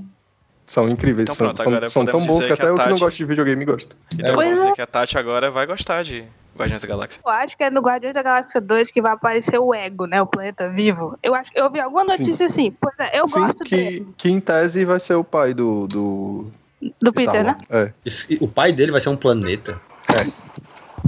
Rapaz, paz. Eu sei muito bem o que você tá pensando, Gabriel Fraga. Não, não verbalize. Eu não sei nem o que eu tô pensando. O pai dele vai ser um planeta. Rapaz. Gente, é isso. Chegamos a um final de mais um HQ Sem Roteiro Podcast. Foi massa papear com vocês. A gente falou pra caralho. Tipo, só de gravação tem mais de duas horas aqui. Eu vou editar pra ficar um tempinho menor, mas, cara, eu nem imaginava que a gente ia falar tanto. Pois é, né? Demais, Começou ó, super acelerado e acabou que a gente fez muitas digressões. É, gente, muito obrigado pela participação de vocês. Assim, eu fico muito feliz por. Um, vocês terem conversado com- aqui com a gente pro HQ Sem Roteiro. Dois, vocês terem pensado no HQ Sem Roteiro pra falar o assunto da palestra. Assim, acho que é, é sempre muito bacana sempre considerar e dizer pra todo mundo quanto é ma- massa a amizade entre o pessoal da Avante e o pessoal do Tapioca Mecânica. A gente é quase um grupo só, porque a gente se ajuda muito, né? Então, assim, eu fico muito feliz mesmo de vocês terem querido participar de um podcast a partir do momento que vocês pensaram em falar sobre o Doutor Estranho. Então aproveitem e façam aí o jabazinho de vocês, do tapioca e tudo mais. Pra você que tá ouvindo o podcast e ainda não conhece o trabalho da, da gente, do Tapioca Mecânica, acessem a gente no site do Tapioca Mecânica, curtam nossa página no Facebook. A gente também tem um projeto que é o Expresso com Tapioca, que motivou esse podcast de hoje, em que a gente discute, ao longo desse ano nós discutimos lançamentos é, do cinema, mas para o ano que vem a gente está com uma proposta diferente de trabalhar é, outros temas. E é isso. No Tapioca Mecânica a gente fala sobre temática da cultura pop, com, tentando sempre que possível articular com uma- um comentário mais acadêmico e. Como o Biel sempre gosta de pontuar, a gente fala bem de coisa boa e mal de coisa ruim. E tem Show de- sigam a gente no Instagram, no Tapioca Underline Mecânica. Os slides dessa apresentação que, que, que estiveram aqui hoje, que serviram de roteiro para o nosso bate-papo, vão estar na, no site da Avantcast, na postagem desse, desse blog. Então, quem quiser dar uma olhadinha no podcast e na- nos conteúdos extras que a gente é, falou, avantcast.com, lá você vai ter a postagem, lá você pode tanto ouvir o podcast quanto ver os outros programas que saem semanalmente no avantcast.com. Caso vocês queiram receber semanalmente nos seus dispositivos móveis, é, você pode procurar no seu agregador de podcast por Avantcast, que você vai achar a gente lá bem bonitinho, é só assinar nosso feed e receber toda semana. É isso? Sim. Tem uma Tem? coisinha que eu poderia falar porque eu lembrei agora. Manda. Vai lá. Vou, vou apresentar isso porque quem está escutando talvez. Ah, ah, não, não me conhece, com certeza, né? Minha noiva, Denise, ela é médica, né? E ela estava falando que um bom número de colegas dela foram assistir o filme Doutor Estranho. Ela estava falando que foi unanimidade em quem assistiu que eles se identificaram com o arco do personagem. Ah, que legal. E eu achei isso muito bacana, porque realmente deve ter mostrado um certo cuidado, né? Eu não sei se isso acontece. É, por exemplo, eu- vendo o último filme desastroso da Sony com o Homem-Aranha, tipo, como nerd, me identifiquei zero com o Peter Parker, assim. É, e eu acho que isso mostrou um certo cuidado de fazer um personagem que seja relacionável, né? As pessoas olharam, assim, o arco dele. Não que tenham se identificado no sentido de, ei, eu sou esse cara, mas tipo, ei, eu conheço esse tipo de pessoa, assim, eu já vi. Pega o Matt Murdock da segunda temporada de Demolidor. Ele é um péssimo advogado. Ele não devia ter licença pra advogar em nenhum lugar do mundo. Pois é, e, e não é só uma questão de você, tipo, olhar e criticar aquele personagem, ele é pouco crível mesmo. E eu achei isso Sim, bem sim. legal, eu acho que talvez tenha sido o primeiro personagem da Marvel a ter esse apelo não nerd tão bem estabelecido. Tati, muito obrigado, Tati, por ter participado do bate-papo, sério, muito agradecimento mesmo, assim, tipo, você sempre que chama, você topa, então, assim, é muito massa falar contigo, muitíssimo obrigado. Uhum, Eu que agradeço. Sempre estarei por aqui quando vocês precisarem. Tomás, cara, sempre um prazerzão falar contigo. Sempre uma alegria participar também. É, desculpa ser verborrágico. Tudo bem, o Stanley também, ele tá aí onde tá, né? Verdade. Stan Lee custa 3 Benedict Cumberbatch pra participar de convenções, hein? Tá, tá bem, Tomás. Até antes do Doutor Estranho, né? Vamos ver agora.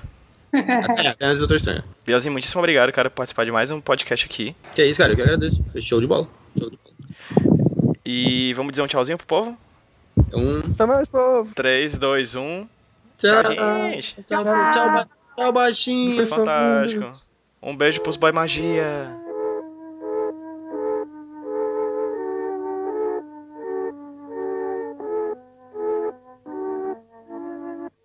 Let me take you down, cause I'm going to strawberry fields.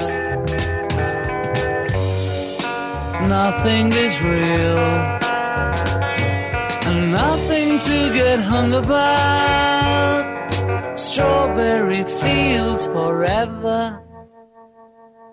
Living is easy with eyes closed misunderstanding all you see. It's getting hard to be someone, but it all works out. It doesn't matter much to me. Is in my tree. I mean, it must be high or low. That is, you can't, you know, tune in, but it's alright. That is, I think it's not too bad. Let me take you down, cause I'm going to Strawberry Fields. Nothing is real, and nothing to get hung about strawberry fields forever. Always know, sometimes think it's me. But you know, I know when it's a dream. I think I know, I mean, yes, but it's all wrong. That is, I think I disagree. Let me take you down, cause I'm going to strawberry fields. Nothing is real, nothing to get hung about. Strawberry fields forever. Strawberry fields forever. Strawberry fields forever.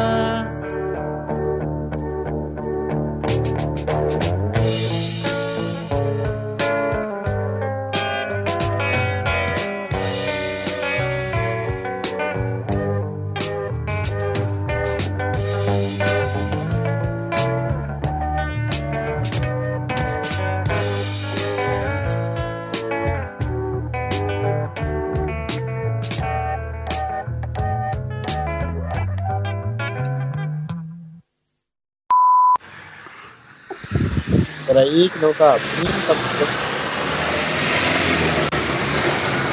Meu Deus do céu, Tomás. Tu tá no aeroporto, é isso? O que é dose é que eu não tô mais no Viva Voz, exatamente por conta de. Porque eu vi que tava passando um ônibus. Não tem como evitar. Porque eu moro do lado da única avenida que tem em João Pessoa. a única avenida, foda. A única avenida de João Pessoa. A Avenida João Pessoa. É, essa ser. parte tem que ser cortada, porque as pessoas vão tipo, se irritar. Não, mas ela se chama inclusive Epitácio Pessoa. Sim, É, é da família do João? tá É. não. Ou é o próprio João? Não, o João é, o- é outra pessoa. É outra pessoa. Ah! E eu não vou cortar isso aqui, eu vou deixar como cena pós-crédito, entendeu? Já que a gente tá falando de coisa da Marvel. Eu preciso do A olho de tem um, um sobrinho que se chama João. E aí, quando ele tava na Avenida João Pessoa, porque Fortaleza tem uma Avenida João Pessoa. Em todo canto tem a Avenida João Sim. Pessoa. Acho que até em Iguatu, onde a Mano tá morando, tem a Avenida João Pessoa. Tem 13 de maio, tem.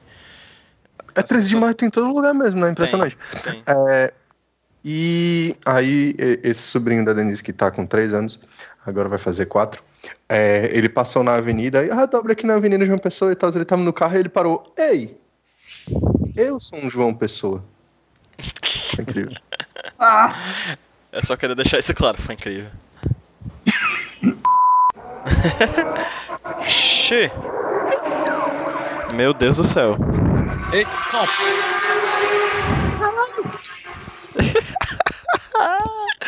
Ai, caralho. Doutor Estranho andando de carro e o carro bate, né? Aí ele perde o... Caramba, bicho. Cara, que diabo é isso? Tu tá Tá mais?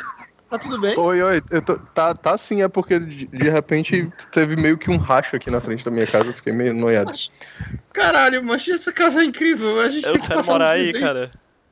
Cara, teve uma vez que aconteceu um treco bizarríssimo, bizarríssimo. Parece que teve um assalto, aí uns policiais começaram, tipo, renderam quatro pessoas e começaram, tipo, meio que a bater nela, aí a população veio.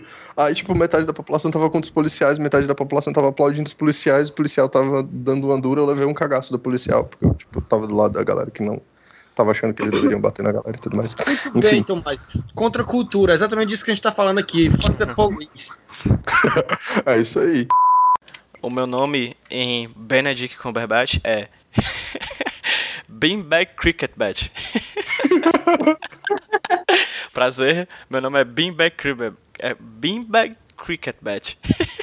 Beanbag Cricket Bat. Muito bom. De- deixa eu ver aqui o meu. Ah, tá aqui. É Pentlick Lamberlet. Cara, isso é genial. Ah, meu Deus. Repete, por favor. Pentlick Lamberlet. Isso é o nome de super-herói, bicho. Lamberlet é muito bom. Eu não sei nem o que quer dizer. Benedict Cumberbatch. Macho, quando o nome termina com B, é Comet Cometic Smith Smash. Eu também não consegui abrir. é, é, mas eu acho, pelo que eu tô vendo aqui no, do, do que tá aparecendo no chat do Skype, eu acho que é. Meu Deus, essa imagem do Benedict Cumberbatch com o pescoço super comprido. Tem que botar na postagem. Tom- É, mas Cadê essa imagem? Eu não tenho não. Tomás mandou no grupo aí, bota no grupo. Olha no grupo. Uhum. Cumberbatch. Benedict Cumberbatch. Eita, pô. Cris, Calme bene Beneficial Cucumber Watches. Eggs Benedict Cumberbatch. Cara, muito gratuito. É muito gratuito, porque. Mas o meu seria. Olha só. Back it up, Lumberlatch. Back it up. Back it up, Lumberlatch. Ah, mas eu tô chorando, bicho. Acho que vou botar, no, vou botar no Facebook agora. Vai ser meu nome agora. Up. Só os meus muitos amigos vão poder me, mar- me marcar em coisas. O meu é Benrilik Candygram. Candy Graham. Ai, meu Deus, valeu a noite isso aqui. Acho que a gente podia botar só isso aqui no feed, não precisava nem do podcast, não.